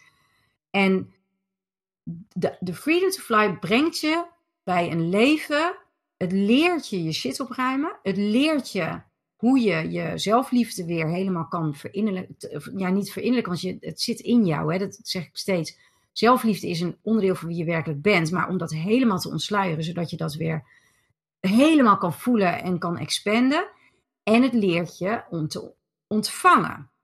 Dus shit opruimen leert het je. Zelfliefde hoort bij je. Maar het helpt het je dat herinneren. Hoe je dat kan ervaren. En kan expanden die ervaring. En het leert je te ontvangen.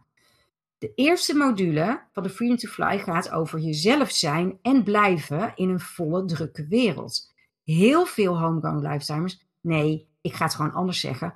Alle homegrown lifetimers, die zijn super gevoelig. Die voelen energie, of je nou bewust van bent of niet. En die pikken heel veel dingen van andere mensen op. Ik heb al heel vaak benoemd, die consensus is één prachtige stroom van energie. Maar het is tegelijkertijd één grote soep. Ik noem het altijd radio consensus. Bla, bla, bla, bla, bla. En wat je niet leert, als je buiten die consensus wil, is om alles uit je space te krijgen. Banden te verbreken, mensen uit je space te zetten, concepten uit je space te zetten, ideeën uit je space te hebben, zodat je kan voelen wie jij bent. En wat jouw ideeën zijn en wat jouw emoties zijn. Heel veel mensen voelen emoties die niet eens van hun zijn. Maar daar ga je dan wel over nadenken en mee aan de slag. En voordat je het weet, soms zit je gewoon zelfs de shit van andere mensen te processen. Dus in de eerste module leer je wie ben jij zelf, los van alle anderen. Deze informatie vind je trouwens allemaal op mijn homepage, want er zit een e-book over de Freedom to Fly waar dit allemaal in staat. Module 2 gaat over omgaan met gevoelens van onzekerheid en zelftwijfel. Waar komen die vandaan? In het boeddhisme spreken ze van de monkey mind, maar de monkey mind zijn gewoon al jouw innerlijke delen. Dus je kind die vindt ergens iets van, je puber vindt iets, je jonge adult vindt iets. Zolang ze onvervuld zijn tenminste. Op het moment dat je ze gaat vervullen, worden ze vanzelf rustig. Ik heb dat in het afgelopen webinar over zelfliefde ook al verteld. Je kan gaan zitten mediteren om je mind rustig te maken. Maar het is eigenlijk weer een vorm van onderdrukken. Ik zeg niet dat het niet dienstbaar kan zijn en dat het niet heel fijn kan zijn. Maar die mind geeft alleen maar aan... het malen, het geeft alleen maar aan hoe druk het is. En hoe die delen, die kloppen aan je deur van hallo, hallo, hallo, hallo, hallo. Als jij de technieken leert om die te vervullen met je zelfliefde, om te helen, op te lossen, te ontmantelen. Dan wordt het vanzelf rustig in je hoofd. Dus een rustige mind is een gevolg van de relatie die je met jezelf hebt. Je innerlijke delen. En onzekerheid en zelftwijfel verdwijnt dan. Want als jij als adult aan het stuur staat, dan ben je niet onzeker. Dan twijfel je niet. Want de adult die kan verbinding maken met wie die werkelijk is. En die kan gewoon vanuit een hele volwassen blik een keuze maken. En ook vervolgens ontvangen wat er dan gebeurt. En met onderscheidingsvermogen kiezen. Was dit wat ik wilde? Nee. Oké, dan stuur ik een beetje bij. Oh, dit was wel wat ik wilde. Oké, en wat wil ik dan nu? Snap je? Module 3 gaat over jouw relatie met tijd helen en ruimte maken voor jou. Heel veel mensen binnen de consensus, En de meeste, weet je, als je hier aan zou beginnen, aan dit hele proces van volwassen worden, de adult worden, homegrown lifetimers, die zitten ook verstrikt in de relatie met tijd imprint. Dus dat betekent dat je denkt, ik heb helemaal geen tijd hiervoor. Ik wil wel, maar het kan nooit. Of ik heb het al 10 keer geprobeerd, maar ik kom er maar niet toe. Dat soort dingen heb ik natuurlijk ook allemaal gehad. Dat kun je gewoon helen. Je kan van tijd, net als je reality, je allerbeste vriend maken. Dat gun ik echt iedereen. Dus dat de tijd is dienstbaar aan jou. Nou ja, dat zit natuurlijk ook in Time Mastery, hè? Een van die weekenden. Dus met andere woorden, daar krijg je daar al een voorproefje van. Daar krijg je de bare essentials daarover al van. Je waarheid spreken zonder de verbinding te verbreken met anderen is heel belangrijk voor de homegrown lifetimer. Waarom? Anders word je een preacher.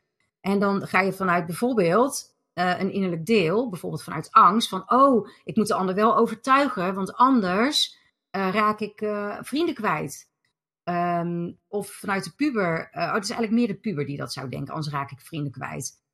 Anders word ik afgewezen. En de puber die denkt, ik moet wel zorgen dat ze mij blijven snappen. Want anders dan word ik verstoten uit de groep. En de jonge adult denkt, nou, maar ik weet het zo goed. Maar waarom luistert er nou niemand? Al die delen zijn niet de delen die de verbinding met de ander kunnen behouden. Als de adult spreekt, kan jij de verbinding met de ander houden, maar wel jouw volledige waarheid spreken. Dus dat zit ook in de Freedom to Fly, dat leer je ook. Module 5 is voor eens en voor altijd omgaan met schuld, schaamte, oordeel. Daarin wordt dat hele thema, die hele wond van schaamte wordt geheeld.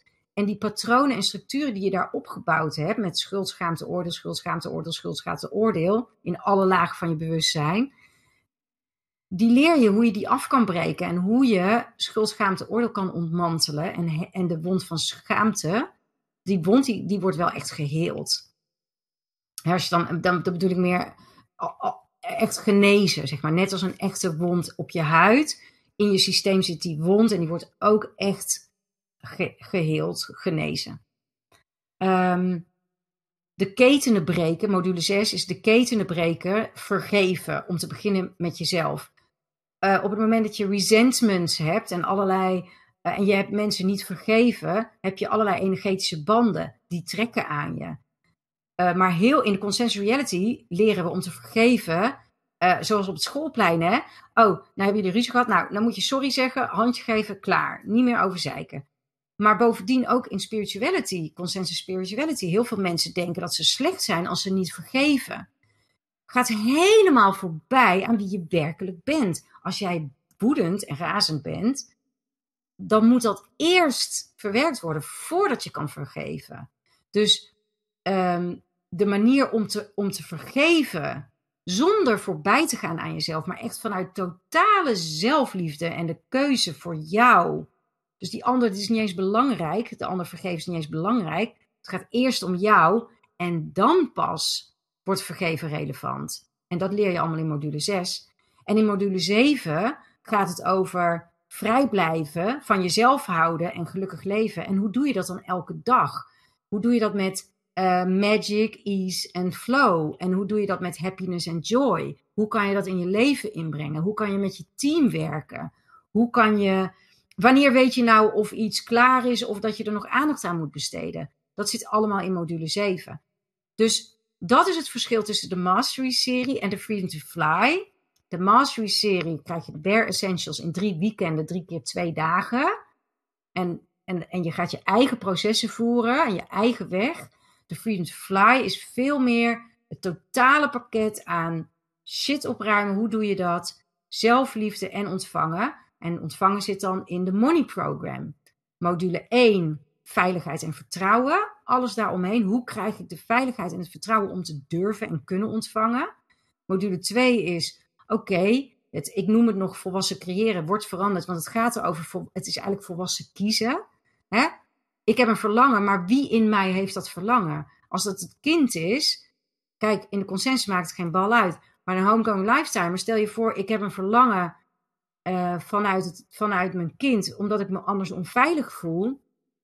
Gaat jouw reality jou dat niet geven? Die zal liever jou erop wijzen dat je nog een onveilig kind hebt. Want die weet dat dat je werkelijke verlangen is namelijk jezelf helemaal herinneren wie je bent. Nou ja, goed, dus hoe kan je vanuit je volwassenen kiezen? Module 3 is je relatie met geld. Module 4 is toelaten om te ontvangen. Dus alle blokkades, dus de receiving box. En module 5 is dat je met je future self gaat werken en die overvloedige toekomst kan creëren. Dus in module 7, de Freedom to Fly zitten 7 modules om je shit op te ruimen en je zelfliefde te ervaren. En in de Money Program zit het hele stuk leren ontvangen.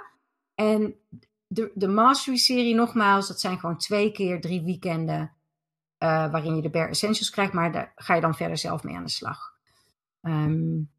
Ja, dat is het verschil. En dan daarbij, dus met andere woorden, de Freedom to Fly is echt die way of life. Daar zit dus ook een Facebookgroep in, waarin er iedere maand Q&A's zijn met mij. En je kan daar vragen stellen aan de Freedom to Fly coaches.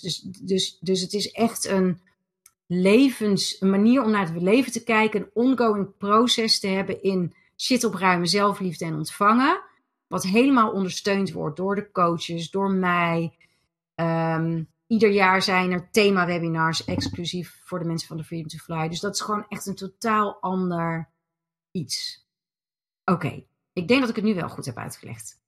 Dat was een hele mooie vraag. En dan was de vraag, die andere vraag was, hoe kan ik dan mijn innerlijke delen helen? Eigenlijk, wat ik net allemaal vertel, door, daar komt hij weer, ja, ik hoop dat je er niet van schrikt, maar ten eerste moet je dan weten, welk innerlijk deel is het? Dus je moet leren te analyseren in jezelf, om welk deel gaat het dan? Ten tweede moet je dan vervolgens leren, hoe kan ik dat deel vervullen? Ten derde moet je ook nog dat allemaal kunnen ontvangen. Ten vierde moet je genoeg van jezelf houden, om daarin alles te erkennen, of alles toe te staan wat daarin nodig is. Je moet dan, ja, ik zeg steeds moet, hè, maar je snapt wel wat ik bedoel, hè? Je moet rekening houden met je moet kunnen omgaan dan met de schuld, schaamte, oordeel die daar in dat proces naar voren komen. Je moet kunnen omgaan met de vergeving die in dat proces naar voren komt. Hè? Je moet jezelf kunnen vergeven dat je überhaupt jezelf in een bepaalde situatie hebt gewerkt of wat dan ook. Misschien moet je ook anderen vergeven die jou heel erg hebben gekwetst in die innerlijke delen. Je wil in het hele ook weten hoe je dan bijvoorbeeld happiness en joy kan, want ze zijn frequenties, namelijk happiness en joy zijn frequenties, die kan je toelaten in je systeem. Je wil, dus bij je innerlijke delen vervullen, komen al die dingen kijken. Dat is best wel multidimensionaal. En daarin kan je je weg vinden en nou ja, dus zo, op die manier je innerlijke delen helen en vervullen. Hoe doe je dat dan? Door je op al die gebieden continu wegwijs te maken. Door daarin te exploreren. Daarin te ontdekken. Door daarin keuzes te maken. Vervolgens als gevolg van die keuze te ontvangen. Dit is eigenlijk een hele mooie, wat ik net allemaal zei klopt, hè? Maar dit is eigenlijk een hele mooie beknopte een soort mini-uitleg door keuzes te maken, vervolgens je reality te ontvangen, vervolgens dat te verwerken en te analyseren, te processen. Van daaruit dan ga je expanden, van daaruit een nieuwe keuze maken, je reality te ontvangen, dat allemaal verwerken en processen, van daaruit weer een nieuwe keuze maken en that's life. Zo doe je dat. En als jij op een gegeven moment als homegrown lifestyle maar echt bewust voor gaat kiezen, ik ga die innerlijke delen helen, dan zul je de juiste mensen, de juiste materialen, de juiste oefening, de juiste whatever op je pad komen. Want dat is allemaal jouw reality. Die gaat je dat geven. Want die wil niets liever dan jou daarin ondersteunen. Nou, dan is 1 hele mooie manier de Freedom to Fly, want daar zit gewoon alles in. Maar er zijn honderden wegen die naar Rome leiden, dat zeg ik steeds. Hè? Je bent nooit ergens afhankelijk van. Als jij voelt, maar wacht eens even, ik voel aan alles dat ik dit wil doen. Trust your plan, trust your team, trust yourself. Oké. Even kijken. Overigens, wil ik nog één keer benoemen. Hebben mensen de behoefte aan hierover sparren van wat zou voor mij heel passend zijn? Ik wil hier meer van weten. Boek een free meeting via mijn website. Weet je, ontvang een free meeting. Ja. Even kijken. Ik wil de vraag gaan beantwoorden. Als je geleerd hebt om over je grenzen heen te gaan in het moeten ontvangen, wat kan ik hier dan tegen doen?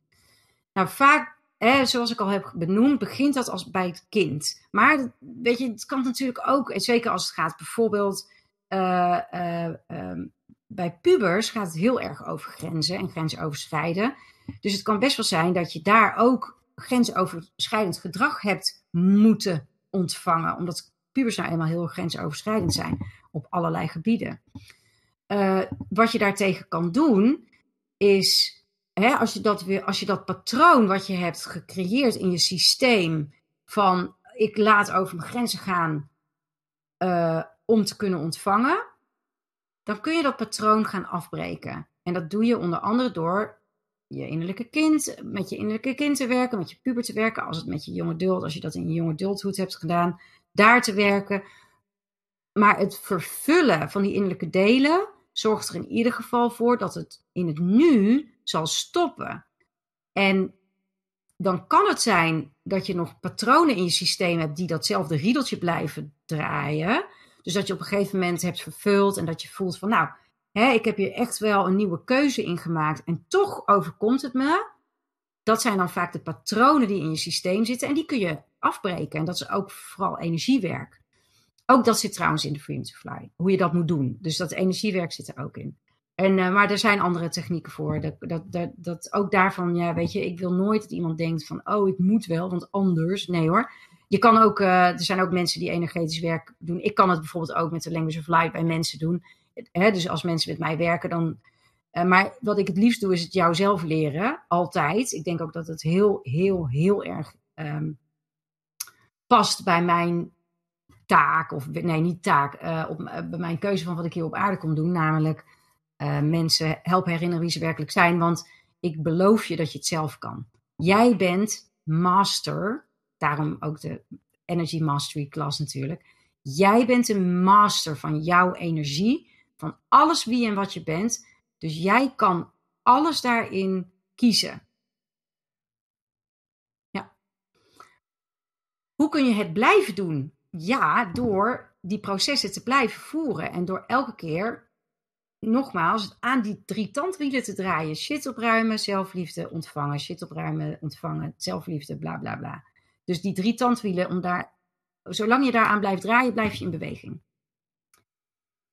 Even kijken. Kan een chirurgische ingreep waarbij er staal in je lichaam is geplaatst dit proces verstoren? Soms kan dat een energiestroom verstoren, dat klopt. Alleen... Op het moment dat jij ervoor kiest van... nou maak ik weer dat geluid, want ik zat weer aan mijn stenen. Als jij ervoor kiest om dat op te lossen in je fysieke systeem... dan zul je ongetwijfeld de mensen tegenkomen die je daarbij kunnen helpen. Er zijn inmiddels, zeker binnen de Freedom to Fly coaches... een heleboel mensen die fantastisch met energie kunnen werken... ik zelf spreek de Language of Light, dat weet je. Dus ik kan sowieso in iedereen's systeem. Maar er zijn over de aarde steeds meer mensen hierin echt helemaal aan het wakker worden. En jij misschien zelf trouwens ook wel. Dus ook daarin zeg ik weer, ook jij zelf kan met je eigen energie werken en zorgen dat dat weer gaat stromen. Ja. Iemand die zei, het klinkt als een hele klus. Het is vast heel veel werk. Ja, best wel. Maar ja, je bent hiervoor. Ik moet altijd wel lachen. Dan denk ik, ja, het is ook een hele klus. Maar je moet niet vergeten, het is ook een sneeuwbaleffect. Als je er eenmaal mee bezig gaat, plus, en misschien vinden sommige mensen, bijvoorbeeld, ik weet dat er een paar Freedom to Fly coaches zitten te kijken. Misschien kun je hier iets over typen, hoe kut het soms ook is. Maar als je er eenmaal mee bezig gaat, het wordt ook echt wel leuk of zo. Weet je, ik heb dat zelf ook heel erg ervaren. Ergens word je ook een soort pitbull van, Het wordt in die hele mastery, wordt het echt, ik weet dat het gek klinkt, maar het wordt echt leuk. Ik beloof het je. En ik denk ook wel eens van, ik ben nu 51 En ik denk, ja, ik ben pas op de... Ik ben, denk ik al jaren trouwens, dat denk ik al vanaf mijn 40ste.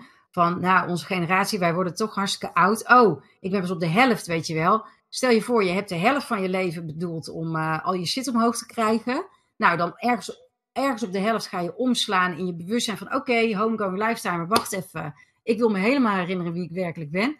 En vervolgens ga je dat proces in. En dan heb je nog zoveel tijd om ervan te genieten.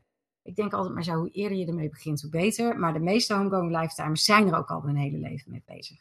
He, met allerlei cursussen en workshops en trainingen en weet ik veel wat. Dus ja, het is een hele klus. Maar ik zou eigenlijk willen zeggen, it's a way of life. En als je er eenmaal aan begint, ga je steeds sneller en steeds sneller en steeds verder. En je houdt nooit meer op met expanden. En je krijgt eigenlijk een juicy life.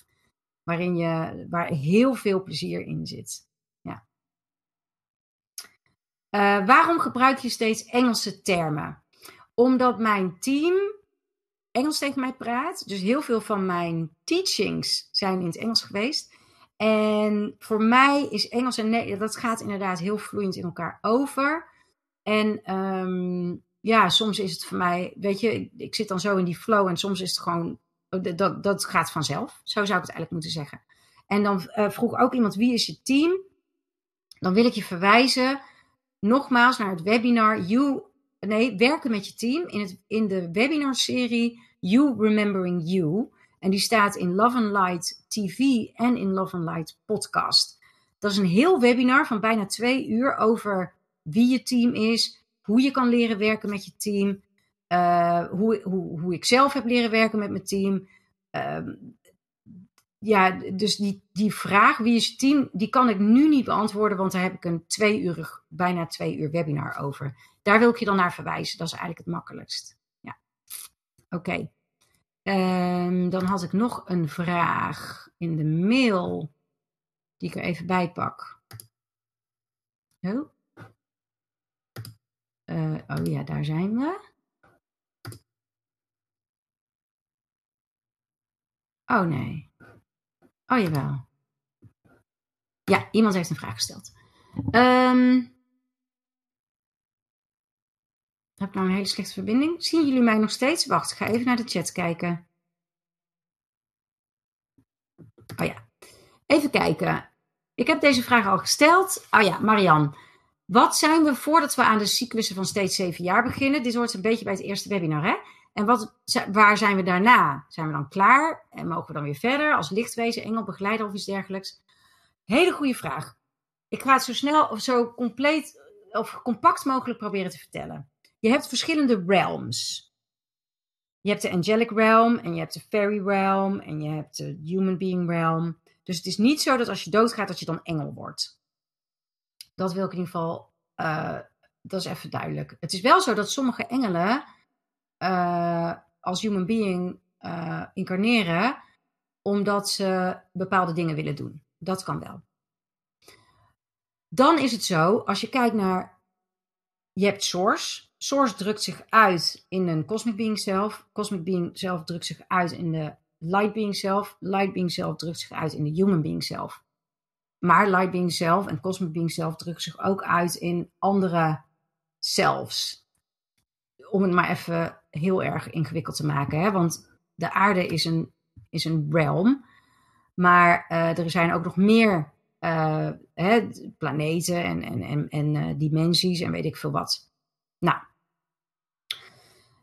op het moment dat je als human being zelf sterft, dan ga je eigenlijk weer terug in je light being zelf. En dan kan je weer teruggaan in je cosmic being zelf. En dan kan je teruggaan in source. Afhankelijk van je plan. En wat een heleboel... Als je eenmaal als team naar aarde komt, dan is dat iets wat heel, heel veel levens met zich meebrengt. Jij doet een rondje van 7. Een ander teamlid doet een rondje van 7. Een ander teamlid doet een rondje van 7. Maar jij kan ook zeggen, ik doe 10 keer een rondje van 7. En daarna doet iemand... Of tegelijk. Dus heel vaak is het zo dat jij op aarde bent als human being zelf. Maar dat je ook in het team zit van... anderen die als human being zelf op aarde zijn. En om dan de mindfuck nog maar eens completer te maken. Dit is allemaal niet lineair. Hè? Dit gebeurt eigenlijk allemaal tegelijk. Eigenlijk bestaat is alles allemaal tegelijk. Dus jij hebt je bent een multidimensional being. En je bent endless. En uiteindelijk komt het allemaal op neer dat je source bent. Ik hoop dat dat is eigenlijk het meest complete antwoord op jouw vraag die ik kan geven. Ik snap dat het misschien moeilijk te plaatsen is, maar dit is het wel. Oké. Ik ga even terug scrollen. En oké. Wim zegt heel interessant, Marike, dankjewel. Sorry voor de nare geluiden. Ellie van Zanten, grappig. Ik heb veel met mediteren en andere oosterse dingen gedaan. Dat was altijd moeilijk, omdat ik moeite had met buigen. Precies. Don't bow. Jij bent op dit moment in je team de badass die in het fysieke lichaam zit. Je hoeft aan niemand te buigen. Dat kan je. Ja, dat kan je als adult zo voelen. Als je dit als jong adult of als puber of kind voelt, dan is dat een mooie aanleiding om te kijken waar je die nog verder kan vervullen of helen of weet ik veel wat. Oké. Vertrouwen is lastig. Hoe kweek ik dat? Vertrouwen is iets wat het gevolg... Je kan vertrouwen niet kweken. Vertrouwen is een gevolg van expansion en inzicht in hoe het werkt. Hoe meer je je innerlijke kind vervult, hoe meer je puber vervult, hoe meer je je jonge adult vervult, hoe meer je je shit opruimt, hoe meer je van jezelf houdt, hoe meer je leert ontvangen en het onderscheidingsvermogen leert toe te passen om door te laten gaan wat je niet wil, hoe meer je je reality als vriend kan ervaren. Het is je beste vriend, of je het nou zo ervaart of niet, maar hoe meer je dat kan ervaren, hoe meer je tijd als je beste vriend kan ervaren, hoe meer je alles, de hele bloody abundant universe als jou, ondersteunend aan jou kan ervaren, hoe meer je vertrouwt en veilig bent. Bone deep core safety. Dus nee, je kan vertrouwen niet kweken. Don't focus... Dat zegt mijn team dan, hè? Die komen echt zo langs. Don't focus on growing trust. Trust is a result. A natural result. Alright. Even kijken. Miranda, super waardevol webinar. Ja, nice, dankjewel. Fabiola, innerlijke delen heb ik verteld, hè? Hoe los je zo'n probleem met €4.000 op? Het allerbelangrijkste voor de homegrown lifetimer die dit hele verhaal goed gehoord heeft is niet focussen op de problemen die je reality je geeft. Focus je op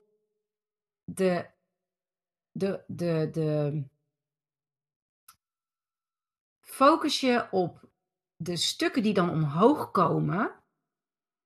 Doe ermee wat je kan om die te vervullen, te ontmantelen, los te laten. Hè? Wat ik al zeg, hè? De innerlijke delen vervullen, de imprints weer loslaten, je eigen gecreëerde stukken ontmantelen. En je reality verandert met je mee. Die €4.000 is gewoon, ik weet niet eens meer. Ik weet niet, kun je je voorstellen? Ik weet niet eens meer hoe ik dat heb betaald. Het was helemaal niet eens belangrijk. Dat komt dan vanzelf. Het doel was gediend, de shit was omhoog gekomen, daar ben ik me op gaan focussen. En oprecht weet ik niet eens meer hoe ik het heb betaald. Ik zou het niet eens meer weten. Dus, nou. We zijn zo getraind op problemen oplossen daar, dat weerhoudt je alleen maar van je innerlijke werk hier. Je reality shift met je mee. Op een gegeven moment komen daar de oplossingen voor. En ik wil niet zeggen trouwens dat je het niet als volwassene aan moet gaan. Dat heb ik ook gedaan, want ik heb geen... het is betaald, ik heb geen bekeuring of wat dan ook gehad. Maar ik zou niet meer weten hoe. Dus met andere woorden, daar zat de relevantie in. Terwijl dat hele verhaal me heel erg is bijgebleven. Waarom? Omdat het me dit enorme inzicht gaf. Dat was waarom die situatie zich voordeed. En hoe ik het betaald heb, weet ik niet eens meer. Mijn receiving box is als kind abrupt gesloten door een nare opmerking. Nu als volwassene kan ik nog steeds niet ontvangen. Hoe heel ik mijn kind? Ja, Connie, heb ik net uitgelegd. Ik hoop dat je daar wat aan hebt gehad. Ja. Marianne van Toor, ik moet in die weekenden werken. Kun je het ook terugkijken? Ja. Ik wil je even verwijzen, voor iedereen die geïnteresseerd is, ga even via mijn agenda, kom je daar, hè, op die Mastery weekenden. Daar staat helemaal uitgelegd hoe dat in zijn werk gaat. Alles wordt opgenomen. Alles wordt in een showcase in Vimeo geplaatst met hele goed begrijpbare titels, dus blokken. En dat materiaal blijft voor je beschikbaar, dus je kan het zo vaak herhalen als je wil. Plus worden tijdens het weekend ook mensen gekoppeld, voor zover je wil. En kun je na het weekend samenwerken met mensen om materiaal toe te passen in je dagelijks leven, om te oefenen.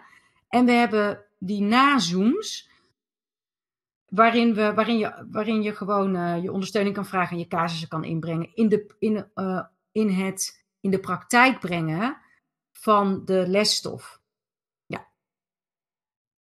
Ik buig al lang niet meer. Hoogheid uit wederzijds respect. Oh, mooi Ellie. Goed zo. De Mastery Programs lijken mij een prachtige aanvulling op de Freedom to Fly. Ja, dat is ook echt zo, Katinka. Zeker weten. Miranda. Vraag. Als je samenwerkt met een collega en samen iets organiseert. Je wilt bijvoorbeeld graag 40 deelnemers, maar de receiving box van de een is krapper dan de ander. Ja, dat is een hele mooie. Hoe werkt dat dan? Het allereerste wat er dan gebeurt is dat jij tegen het feit aanloopt dat je denkt afhankelijk te zijn van de ander. Tenminste, mocht dat zo zijn. En daar kan je dan in gaan werken. Dus hoe dan ook, in het werken met je receiving box ga je voelen waar jouw krapte zit. En dat is vooral hoe het werkt. Jij bent nooit afhankelijk van anderen in het ontvangen. Dus ja, weet je, de situatie op zich is een prachtige gelegenheid die je van je reality krijgt om te oefenen in dit hele stuk. Ja. Andere voorbeeld zou kunnen zijn als je partner en jij andere sluiers hebben op geld. De een wil uit onveiligheid geld sparen om nooit kort te komen. De ander vindt het makkelijk om uit te geven vanuit een volwassen positie.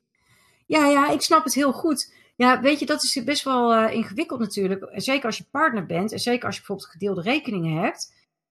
Alleen, dan moet je als volwassene daar heel realistisch in gaan zijn. En gaan zien van, hé, wij hebben hier een verschil in. En dat als volwassene, zonder de verbinding te verbreken met de anderen, gesprekken over gaan voeren. En het is een hele, hele mooie situatie om jouw zelfstandigheid en jouw eigenaarschap daarin gewoon helemaal neer te kunnen zetten. Je space clearen. Weet je, je loopt dan tegen alles aan. Je zou kunnen gaan kijken in hoeverre zijn jij en je partner nog verstrengeld. In hoeverre laat jij je beïnvloeden door imprints waarin de vrouw achter de man zou moeten staan bijvoorbeeld. Of andersom. In hoeverre ben je beïnvloed door, je mag de ander niet in de steek laten, je moet gelijk opgaan in groeien. Dat zijn allemaal thema's die dan omhoog komen. Dus hoe je daarmee omgaat is eigenlijk wat ik net zei. Je maakt een keuze, je krijgt van je reality je feedback, dat ga je verwerken en processen. Dus hetzelfde woord eigenlijk, verwerken en processen, hè? Je maakt vanuit en expanden, dat moet ik zeggen, je gaat processen en expanden. Vanuit die positie maak je weer een keuze en zo vind je je weg in die situatie. Dat is eigenlijk hoe je ermee omgaat. En er is geen goed of fout. Er is alleen maar het proces. Katinka zegt, de Freedom to Fly was voor mij de kers op de taart van mijn persoonlijke ontwikkeling. Het gevoel steeds tegen muren aan te lopen en toch al zoveel gedaan te hebben. Steeds verder zoeken. Na de Freedom to Fly heb ik het gevoel er eindelijk te zijn. Heb ik echt het gevoel er eindelijk te zijn. Ja, en dan weet ik zeker, Katinka, dat jij kan beamen dat het een ongoing proces is. Hè, dus die vraag, want er was op de vraag dat ik zei van, misschien kan een van de coaches even reageren van, het lijkt veel werk. Hè? Ja, dat is het ook. Maar tegelijkertijd, ja, als je er eenmaal mee bezig bent, hou je er ook niet meer mee op of zo. Ja. Rita zegt, Freedom to Fly zonder begeleiding of met begeleiding? Hoe moet ik het zien zonder begeleiding? Ik denk dat je Rita even een free meeting met mij moet boeken. Dan gaan we daarover sparren. Want ook daarin, weet je wel, daar kan ik best wel Dan zou ik je eerst wat... Want dan kunnen we meer een gesprek heen en weer hebben. En dan kan ik ook vragen stellen. En dan, weet je, dan kan dat zo zijn eigen weg vinden. Dat is best wel ingewikkeld zo in een webinar. Waarin ik eigenlijk toch vooral aan het zenden ben. Ja. Ik kan je wel vertellen. Is het haalbaar of effectief om zonder begeleiding de Freedom to Fly te doen? Voor sommige mensen wel. Voor sommigen niet. Je zou ook kunnen zeggen, ik begin gewoon. En als ik merk, ik wil toch begeleiding. Dan kan je dat altijd erbij doen. Dat is ook een idee. Maar boek een free meeting, dat is eigenlijk het fijnst. Ella zegt, ik wilde kijken naar de Freedom to Fly met intensieve begeleiding. Dat is niet meer beschikbaar, dat klopt. Ook jou, Ella, zou ik zeggen, boek even een free meeting. Dan kan ik je uitleggen, want ik zit in een enorme transitieperiode... waarin mijn website is op dit moment wordt helemaal veranderd... en mijn aanbod verandert ook. En ik heb al in een ander webinar benoemd... maar dat heeft helemaal natuurlijk niet iedereen gehoord... Want niet iedereen kijkt alle webinars of de hele tijd. Maar ik ga starten met een groep. Dus ik ga het in groepsverband doen ook. Maar ook daarin zou je kunnen zeggen van... Hey, boek even een free meeting, dan kunnen we erover sparren. Katinka home in mezelf. Ja, dat is echt heel mooi. Ella zegt, kun je dit deel ook volgen zonder eerst de Freedom to Fly te doen? Moet je me even helpen welk deel? Als je vraagt, kun je de Mastery serie, dus Time Mastery, Money Mastery en Energy Mastery doen zonder de Freedom to Fly? Zeker. Dit is wel mooi om nog even te benoemen. Ik weet dat een heleboel opleidingen die werken lineair. Dan moet je eerst dit doen en dan dat en dan dat. Nou, dat werkt niet bij Homegrown Lifetimers. Wat ik doe is gewoon, alles wat ik aanbied is voor iedereen. Want je kan altijd... alles eruit halen wat jij eruit wil halen. Ja. Geneva, heel herkenbaar dat gevoelig zijn en oppikken. Ja, echt hè? Ja, dat is mooi. Dat je altijd dacht dat het van jezelf was. Nou, dat is denk ik één... Je wil niet weten hoeveel mensen bijvoorbeeld dan de Freedom to Fly doen... en dan leren om hun energie te clearen en hun space te clearen... en banden te verbreken.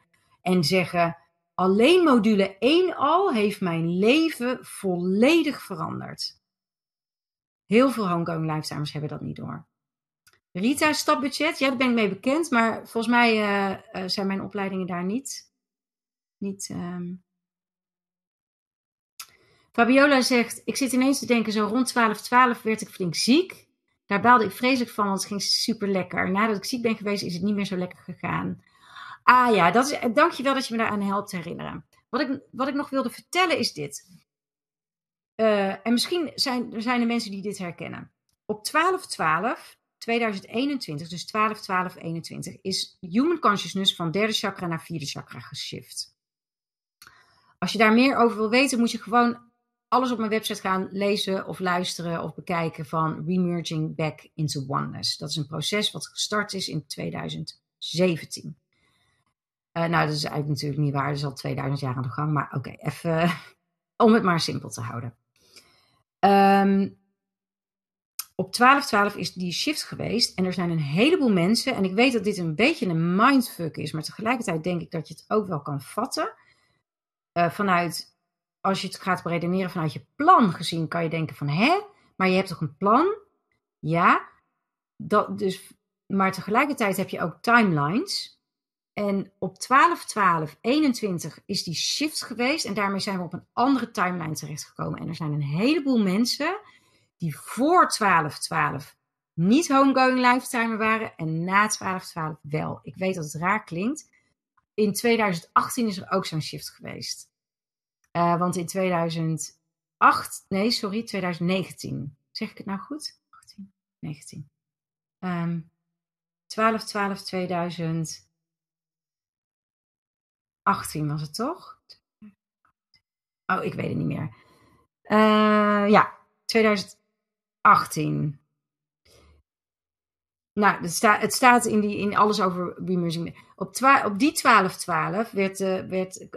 haalden we de Frequency of Oneness binnen namelijk. Toen is er ook zo'n shift geweest. Toen waren er ook ineens een heleboel mensen die eigenlijk al soort van klaar waren met hun leven. Die hadden hun personal mission en hun global mission, voor zover ze die hadden, al gedaan. En ineens was daar een nieuwe opening. En die dachten, oh, weet je wat? Dan blijf ik en dan ga ik helemaal herinneren wie ik werkelijk ben. Dat is toen geweest en 12/12/21 is dat weer gebeurd. maar dan op een hele grote schaal. Want met de lift van derde naar vierde chakra is deze materie veel makkelijker in human consciousness te vatten. Dus ook binnen de consensus. Dus je zult gaan zien de komende jaren dat binnen de consensus deze materie steeds meer normaal gevonden wordt. Ook werken met energie. Ook alles over schuld, schaamte, oordeel. Je zult zien dat dit steeds meer normaal gaat worden. Omdat in die lift, we zijn nou hard-based. En daar is dit gewoon veel makkelijker te pakken. Dus nogmaals, er zijn mensen zoals Fabiola. Die waren eigenlijk op de timeline waar je op zat geen homegrown lifetimer. Maar 12, 12, 21 is het. En ineens ben je nu wel homegrown lifetimer. Ongelooflijk veel mensen. Mijn team heeft laten zien hoe over de hele wereld mensen ineens homegrown lifetimer waren. Want ja, dat hoorde bij die shift. Katinka zegt, het leven wordt echt superleuk en je omarmt echt de uitdagingen die jouw realiteit je geeft. Juicy life it is. Ja, Katinka is ook echt een kanjer. Ellen zegt, hoe meer je ontsluit en opruimt, hoe makkelijker het wordt. Je zult al snel meer vrijheid in jezelf vinden en je ruimer voelen. Het is super gaaf om hiermee bezig te zijn, omdat je merkt hoeveel het je brengt. Er gaat steeds meer stromen en het is steeds meer genieten en ontdekken hoe het leven ook voor jou gaat werken. Oh, wat mooi Ellen. Dankjewel. Gaaf gezegd. Gaaf gezegd. Rita zegt, er is regelmatig een soort scherm over het beeld. Oké, daar kan ik even niks aan doen. Litwina zegt, in het begin was het best wel heftig, maar nu is het ook play with my team om alle uitdagingen te ontsluieren en te helen. Ook leuk. Litwina, en jij zag je team in het begin ook helemaal niet, hè? Sommige mensen vragen ook van, ja, leer je dan ook met je team werken? En kan dat wel? En misschien dat sommige mensen daar ook iets over willen zeggen. Dat hoe meer je jezelf gaat ontsluieren, dat je inderdaad echt, verdomd, het is nog waar ook. Ik ga echt mijn team ervaren en ik kan echt met ze gaan werken. Fabiola zegt, dus niet focussen op de narcistische mensen, daarvan wegblijven en dan is dat deel vervuld. Nee, zo makkelijk is het inderdaad niet. Maar hoe bewuster jij aan het stuur zit en de keuzes maakt vanuit je adult. Kijk, dat jij een keuze maakt uit je adult door weg te blijven van, dus door niet in te stappen. Dit is even, ik weet toevallig waar Fabiola mee bezig is. Wil niet zeggen dat je innerlijke kind vervuld is. Die uitleg, ja, die heb ik net vrij uitgebreid gegeven met al die modules. Dat werk moet gedaan worden. De jonge adult denkt, ik kan mezelf in één keer helemaal vervullen. Dat heb ik ook heel lang gedacht, hè. Dan dacht ik, en ik focus me alleen maar op fijne dingen. Ik focus me alleen maar op blije dingen. Dat is een beetje wat ik benoemde ook, weet je wel, de think and grow rich. En de law of attraction. En al die dingen, de law of abundance. Dat is heel erg, je moet je realiseren, ik vond het zo interessant, dat ik zag laatst zo'n stukje op Facebook van die reels, weet je wel. En daar was een man, en dat was een oud filmpje. En ik weet bij God niet wie die man was, maar die zei zo heel bedachtzaam, zei hij van, I've come to realize there's very little adult people. Actually, almost no one is an adult. En toen dacht ik, dat is waar. Want onze maatschappij is ingericht, bijna iedereen in onze maatschappij is kind of puber. Hè? Dus fear-based of puber in de zin van dan zit het kind aan het stuur, dus gebaseerd op angst. Of de puber zit aan het stuur, hè? Gebaseerd op grenzen en zo. En binnen de spirituele wereld heb je heel veel jonge adults, de dromers en de visionairs. Maar die weten niet hoe ze het ook handen en voeten moeten geven. Dat is binnen de consensus. Ja. Miranda zegt, dank voor het antwoord, behulpzaam, want het geeft direct aangrijpingspunten. Mooi, goed zo. Ella, prima gedaan, goed zo. Oh, 2019, dankjewel Geneva. Ja. Dus in 12-12-2019 kwam de Frequency of Oneness op aarde. Toen begon corona ook, hè, daarna. Toen zijn we uit de era van guilt, shame en judgments gegaan. En power abuse en powerlessness. En in de era van remerging back into one is gegaan. En de era van love, freedom, safety, power. Ja. En dat heeft geresulteerd 12-12-2021 in de lift van human consciousness. Yes. Alright, ik heb alle vragen beantwoord. En ik denk dat we gewoon er een einde aan moeten breien. 4:10. We hebben gewoon lekker 2 uur gewerkt. Oh, Geneva, wat een mooie antwoord nog eventjes. Of een mooi stukje. Jij dacht, als ik 18 ben, ga ik eindelijk volwassen ontmoeten. Ik ga je nog heel even de leeftijd ongeveer. Kind is ongeveer tot een jaar, of eerst was het altijd 12, maar dat is vervroegd. Dus een jaar of 10. Puber is tot ongeveer 18. Jong adult is ongeveer 18, 24, 25. Daarna ga je adulthood in. Maar pas rond een jaar of 35. Dus 10 jaar later gaan mensen daar vaak echt mee aan de slag. Maar nu gaat het wel veel sneller. Dus ook daarin, zeker na die lift. Je moet je realiseren, hè, doordat wij die lift hebben gehad, is human consciousness is nu heart-based. Waar wij, zeg maar de old ones out waren, degenen die vreemd waren, is dit nu normaal. Dat betekent dat we heel ander soort beings naar aarde kunnen komen nu. Dat paste eerst gewoon niet. Dus die full range of possibilities, die was te krap voor de beings die met die lift nu ineens wel kunnen komen. Dus de kinderen van nu, die gaan dit in andere fases doen en veel sneller. Wij hebben al kinderen, net bijvoorbeeld mijn zoon is 19 en die is hier al heel erg intensief mee bezig. Dus die is nog jong volwassen en die belt mij ook wel eens van mam, ik ben nog jong volwassen en... hoe moet ik hiermee omgaan? En dan kan ik ook echt tegen hem zeggen van... gewoon lekker doen, want je bent jong volwassen. Geniet ervan. En dan zegt hij, oké, dankjewel mam. Weet je wel, dat is dan ook oké. Dus met andere woorden, die fases... ongeveer 10, 12 is kind. Ongeveer tussen 12 en 18 is puber. Ongeveer 18, 24 jong adult. Ja. Ja, Judith, je kan dus wel al werken met die delen. Sterker nog... mijn zoon, die van 19, die hier heel intensief mee werkt, die is dus ook echt begonnen met de Freedom to Fly. Die zegt van, het heeft mijn leven zo veranderd. Wij hebben afgesproken dat we volgend jaar samen gaan kijken naar hoe we dat voor zijn leeftijdsgenoten beschikbaar kunnen gaan maken. Want hij is hier ook al heel erg intensief mee bezig. En hij zegt ook van, hij vindt het soms ook lastig. Want hij zegt van, ja mam, ik zie gewoon bij iedereen nu gedrag. En ik weet gewoon... waar stukken vandaan komen. Niet alleen bij leeftijdsgenoten, ook bij de professor, want die zit op de universiteit. Dan zegt hij, ja, dan zie ik de leraar of zo lesgeven. En dan wordt er een vraag gesteld en dan reageert hij op een bepaalde manier. En denk ik, oh, dat is zijn kind, of oh, dat is zijn puber, of oh, dat is zijn jongvolwassene. Hij zegt, mam, ik vind het af en toe ook wel vermoeiend. Denk ik, ja, dat kan ik me voorstellen. Maar die snap je dus, die is pas 19. Maar ik hoor van heel veel van mijn klanten, van homegoing lifetimers, die hebben allemaal dit soort kinderen. Ja, tuurlijk Judith, ik begrijp het. Je dochter van 21, ja hoor. Geneve, toen ik jong was, 12 of zo, was ik nog niet zo bewust. 18 was al heel volwassen, ja. Het mooie is, bij de jongvolwassenheid hoort ook dat je alles... weet je, de jongvolwassenen die weten ook alles beter. Dat zijn de visionairs en de dromers, dus die denken... Weet je, jongvolwassenen kunnen echt zeggen, als ik president was, nou dan wist ik het wel... Weet je wel, die gaan helemaal voorbij aan de complexiteit en de lagen en de politiek en al het hele kader waarbinnen je dan moet vergeven. Dat is heel mooi.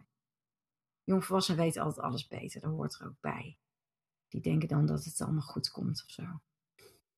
Die zijn niet zo van het proces. De dromers en de visionairen die denken, het is toch heel makkelijk? Jongens, ik merk dat ik moeite heb met stoppen, want het is het laatste webinar. En toch ga ik het doen. Ik ga jullie... Oh, weet je wat? Ik heb een goed idee. We gaan nog een procesje doen. Gewoon omdat ik er zin in heb.